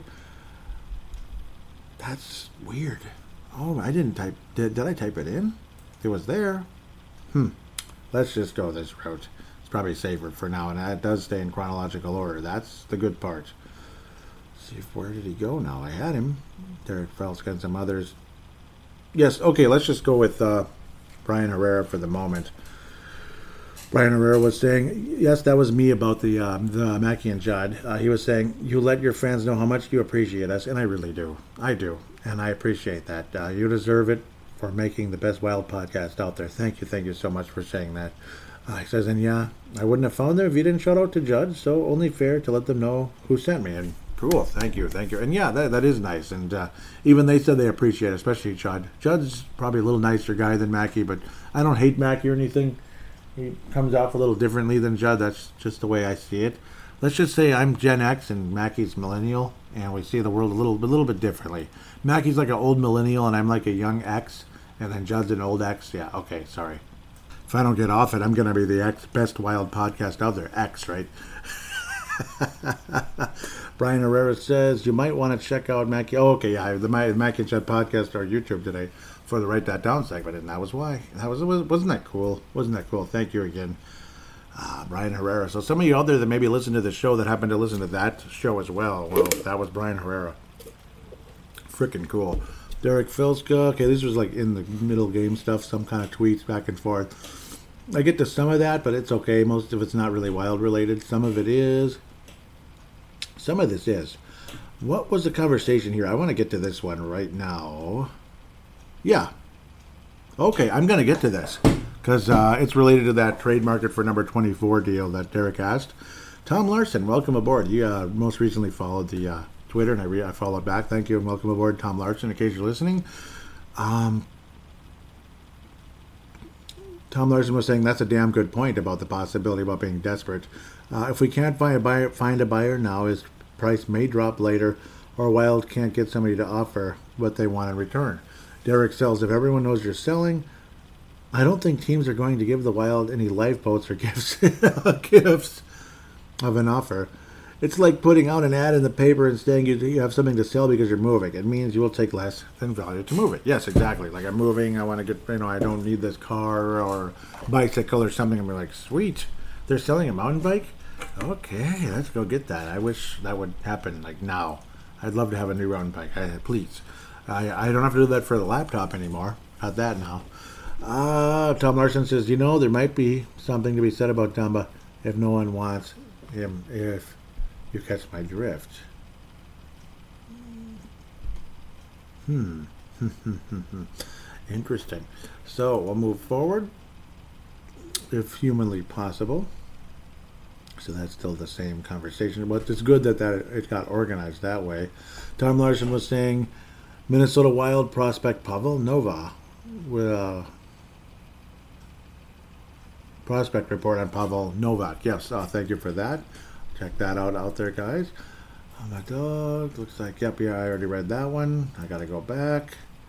Thought I clicked like, but now I did. Woohoo. Um, do you think the Wild are losing? That's Jay Bush. Yeah, I read that one. Thank you for that. Now it's kind of repeating, but that's okay. Here we go. Derek says, Does the Minnesota Wild blue line lack the size and strength necessary for the playoffs like Montreal's bigger defensive corps proved against Vegas? I think so. I, I think so. Uh, that's where a guy like Ian Cole is valuable to keep. A guy like Carson Soucy, six foot five. Those guys are valuable. Very, very valuable. Lack of size is a problem. Um, I think if you can get somebody larger in for Dumba, that'd be nice. But the problem is Calen Addison's not real big. Brennan Menell's not really big. Brodin's not super big either. Obviously, he's a taller guy, but he's he's lighter. Oh boy, I think we're kind of stuck. Yeah, I think we're kind of stuck there. Obviously, eventually Suter, you know, eventually Suter will be gone, but not probably not for a while. It is what it is right there. It kind of is what it is. Like Spurgeon's inked forever, Brodin's inked forever. Uh, we're banking on Calen Addison and or Brennan Menell. Guys like that. Dumba's not the biggest guy. He's got the big drive, but he's not the biggest guy, that kind of thing. So, wow. Yeah, that's a good point. It's a damn good point, as uh, Tom Larson might say. Uh, Ian Cole and Carson Soucy. Hopefully, we can keep both of them, but maybe we can't. Maybe we can't for uh, either reason. Uh, Bonino and Ian Cole still free agents at the moment. By the way, Derek Felska says, well, of course, and they should be, but uh, yeah, we'll move on. Uh, but I suppose you can re-sign your free agent first before the free agency opens. But yeah, it kind of is what it is. Derek Felska says, "Got a Minnesota Wild NHL question burning on your mind?" Yep, thank you for that one. Okay, yep, I was saying I can't believe it. Montreal all the way to the Cup final. Eric Staal must be stunned. Ray Pruban says, "I'm very happy for him. Wild made a mistake trading him, and I, I don't majorly disagree with that." Uh, we, we made a bit of I don't majorly disagree, but I don't completely agree either. It's like they kind of needed to free up space to get things going, give guys time time. That's how Joel Eriksson got a chance to really do something here, I suppose. We could have maybe saved some money though. That's the other thing. Instead of having to ink him for a huge, huge contract. Uh, here's another one. Oh yeah, Dex. Declan Goff talked about this on the Judd, Judd, Judd's Hockey Show. Declan Goff, he's the uh, the other one there. He's good, really good guy. Uh, I was saying I would do his uh, Dumba for Couturier from Philadelphia deal in a heartbeat. He was thinking about that as a possible straight up trade with the money and everything. Baker, Baker Wheeler one says Flyers would never, but I'm afraid Fletcher may overvalue Dumba based off his time as Minnesota's general manager when Dumba was a stud young player before his injuries. Pardon me. That's a possibility. The hope is you can get uh, Chuck Fletcher to give in something like that. That would be kind of funny, but uh, never know. Never know. Kirill Kaprizov rumors. Yep, Declan Goff tweeted like a uh-huh, kind of a, a gif there. I like that. Tom Larson says, absolutely, definitely one of my all-time favorites. What were we saying there? Legend, yep. They're saying, talking about Derek Boogaard, yep. Talking about Derek Boogaard. It was his birthday. Yeah, yep, definitely sad, sad, sad as heck story there. As we continue to move forward, could that be it already? It can't be. I thought there was Tom Hand. I know he was in here, so I may have to search a little bit because, yeah, this is uh, kind of strange. I know Tom Hand was in here because Derek even mentioned it. Me and Derek were talking about the Sega CD a little bit. Uh, Lunar the Silver Star. Not the Silver Star story complete for PlayStation 1. A lot of you probably heard of that. Silver Star, without the story complete part for Sega CD, was a bajillion times better. It's not an opinion, by the way. It's not. Way better. Not even close. Don't ask me about, uh, don't, or don't come to me and tell me the PlayStation version was better. Maybe it ran better. That's about it. Uh, the audio was a billion times better on um, Sega CD. Uh, the uh, the the music quality, the gameplay, everything. They just messed around with it. So yeah. Uh, State of Hobby was saying it'll be interesting to see what happens. Playing in a real division, ramp up time for rookies, goaltending regression. If Billy G doesn't add another center for his top six via trade, could finish second or seventh in division. Neither would shock me. Because what was I talking about? Oh yeah, I was saying how it's kind of cool how the.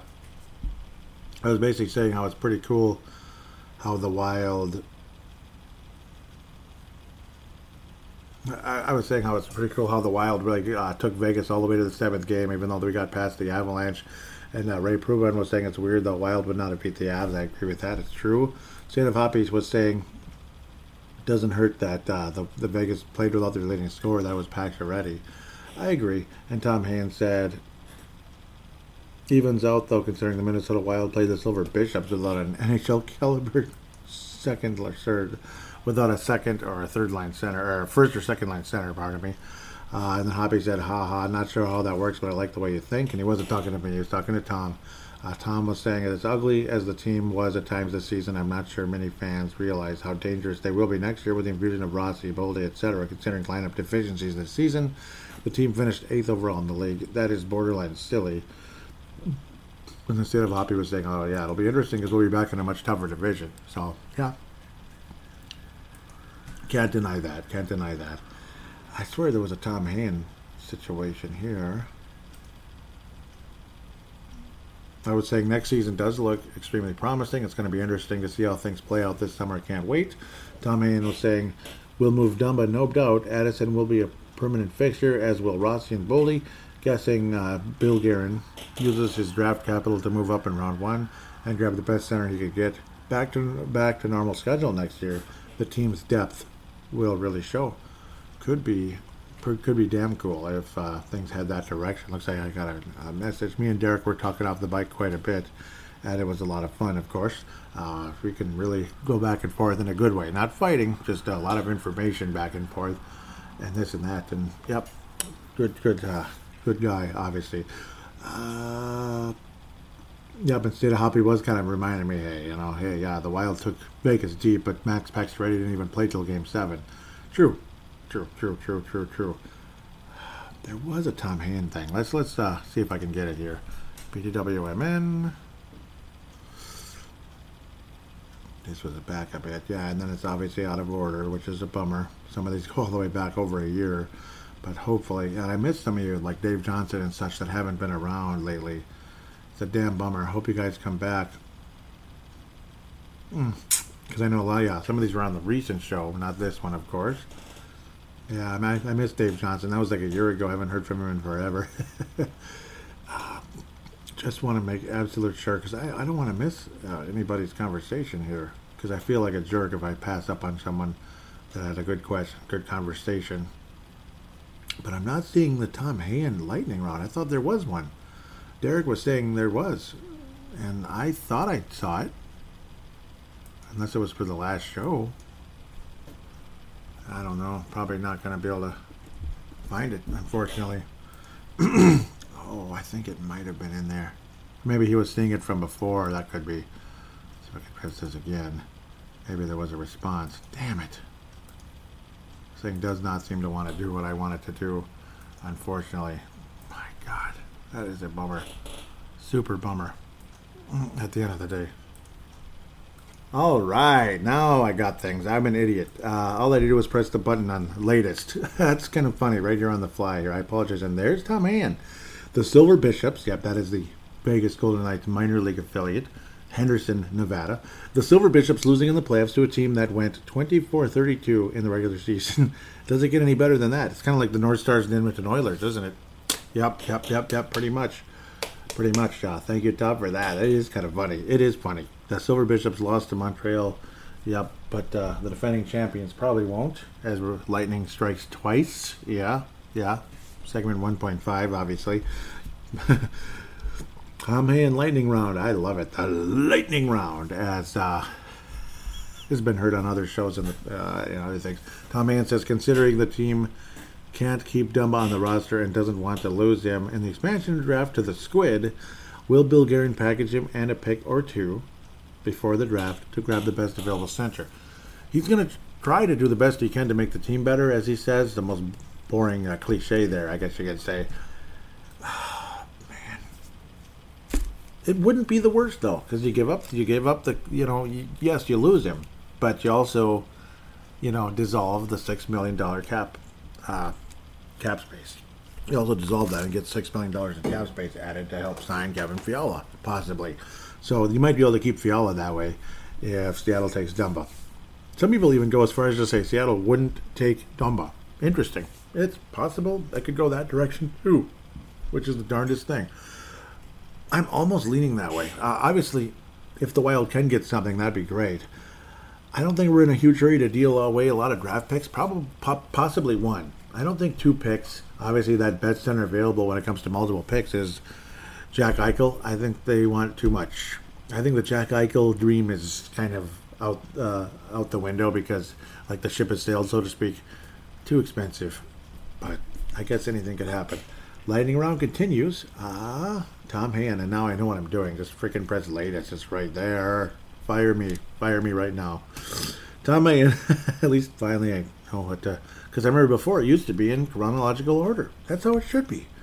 Tom Hand says there are reports that Rossi and Boldy would need to be included in a trade for Eichel, along with other assets. If Bill Guerin were to do this, would it be considered dumber than pissing into a work working electrical outlet.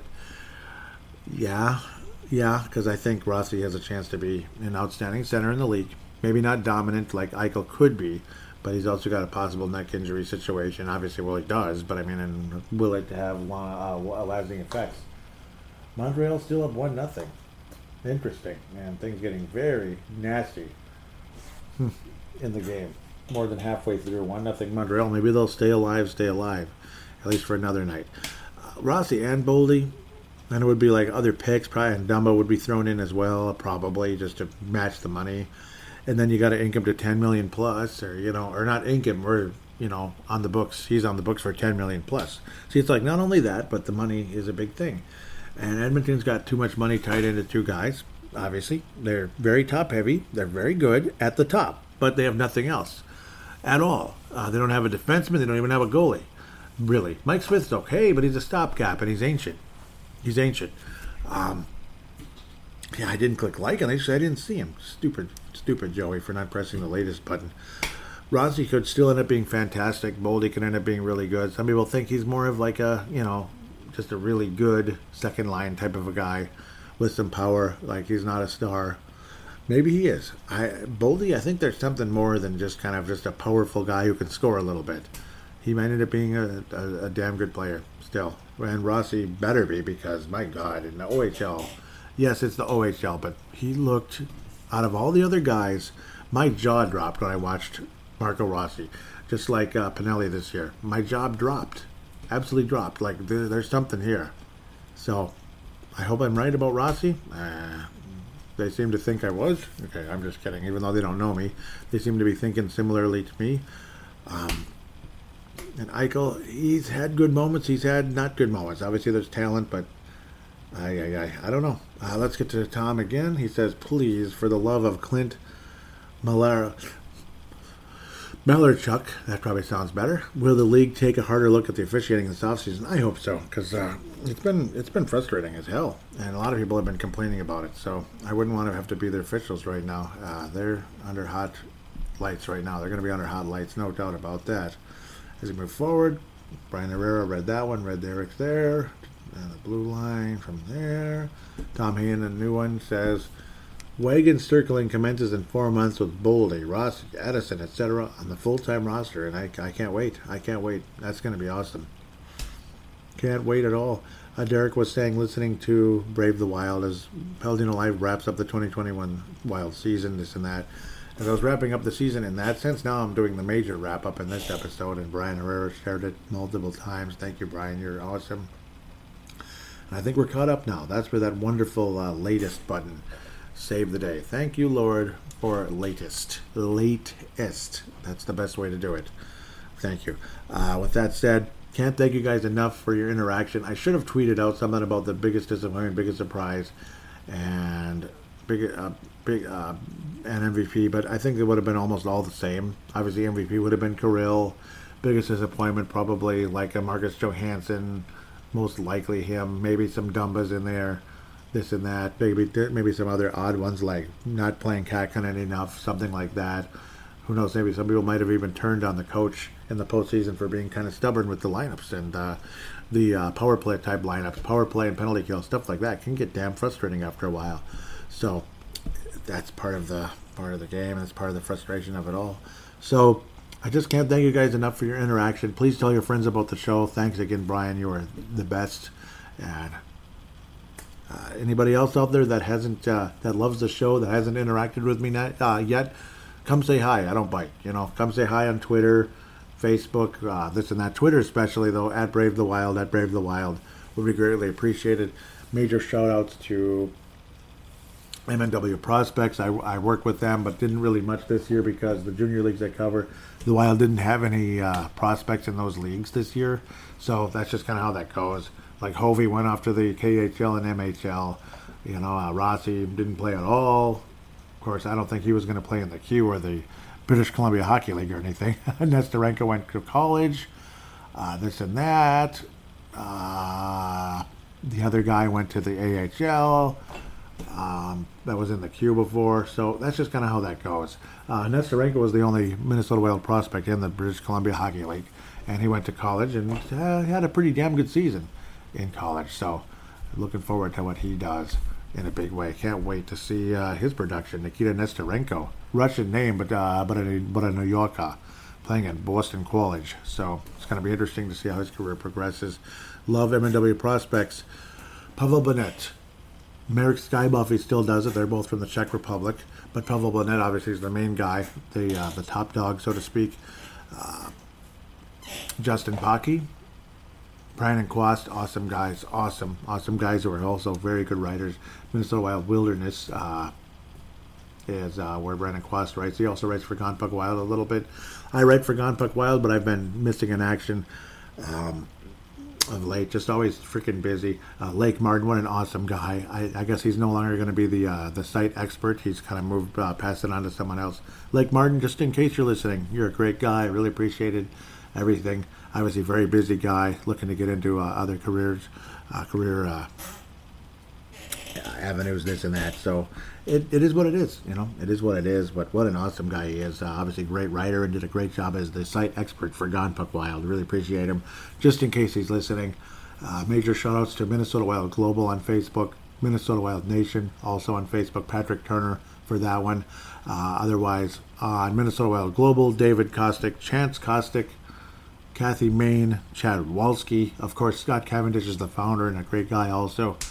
Uh, David Abraham, Michael Fick, Austin hockey community, of course, Derek Felska, at Crease and Assist, at Crease and Assist. Obviously, that is the Twitter account, and of course, the blog is Crease and Assist for the Sports Daily.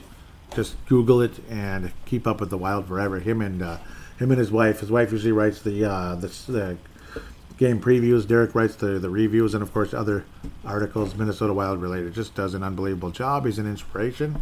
And he's a great guest on podcasts like this one and, and others out there. He's just been fantastic. His hockey knowledge is insane. I really enjoyed listening back to that episode this weekend when I was out doing uh, cutting grass. So, or actually today, pardon me, during during today in the morning, out cutting grass. It was it was so worth it at the end of the day. So, hopefully the Minnesota Wild can continue heading in the right direction. We'll just have to keep discussing things as we move forward, as this summer could get damn interesting. The next episode will be the draft and free agency 2021. Can't wait to see what we got to say on that one. Until next time, take care and God bless.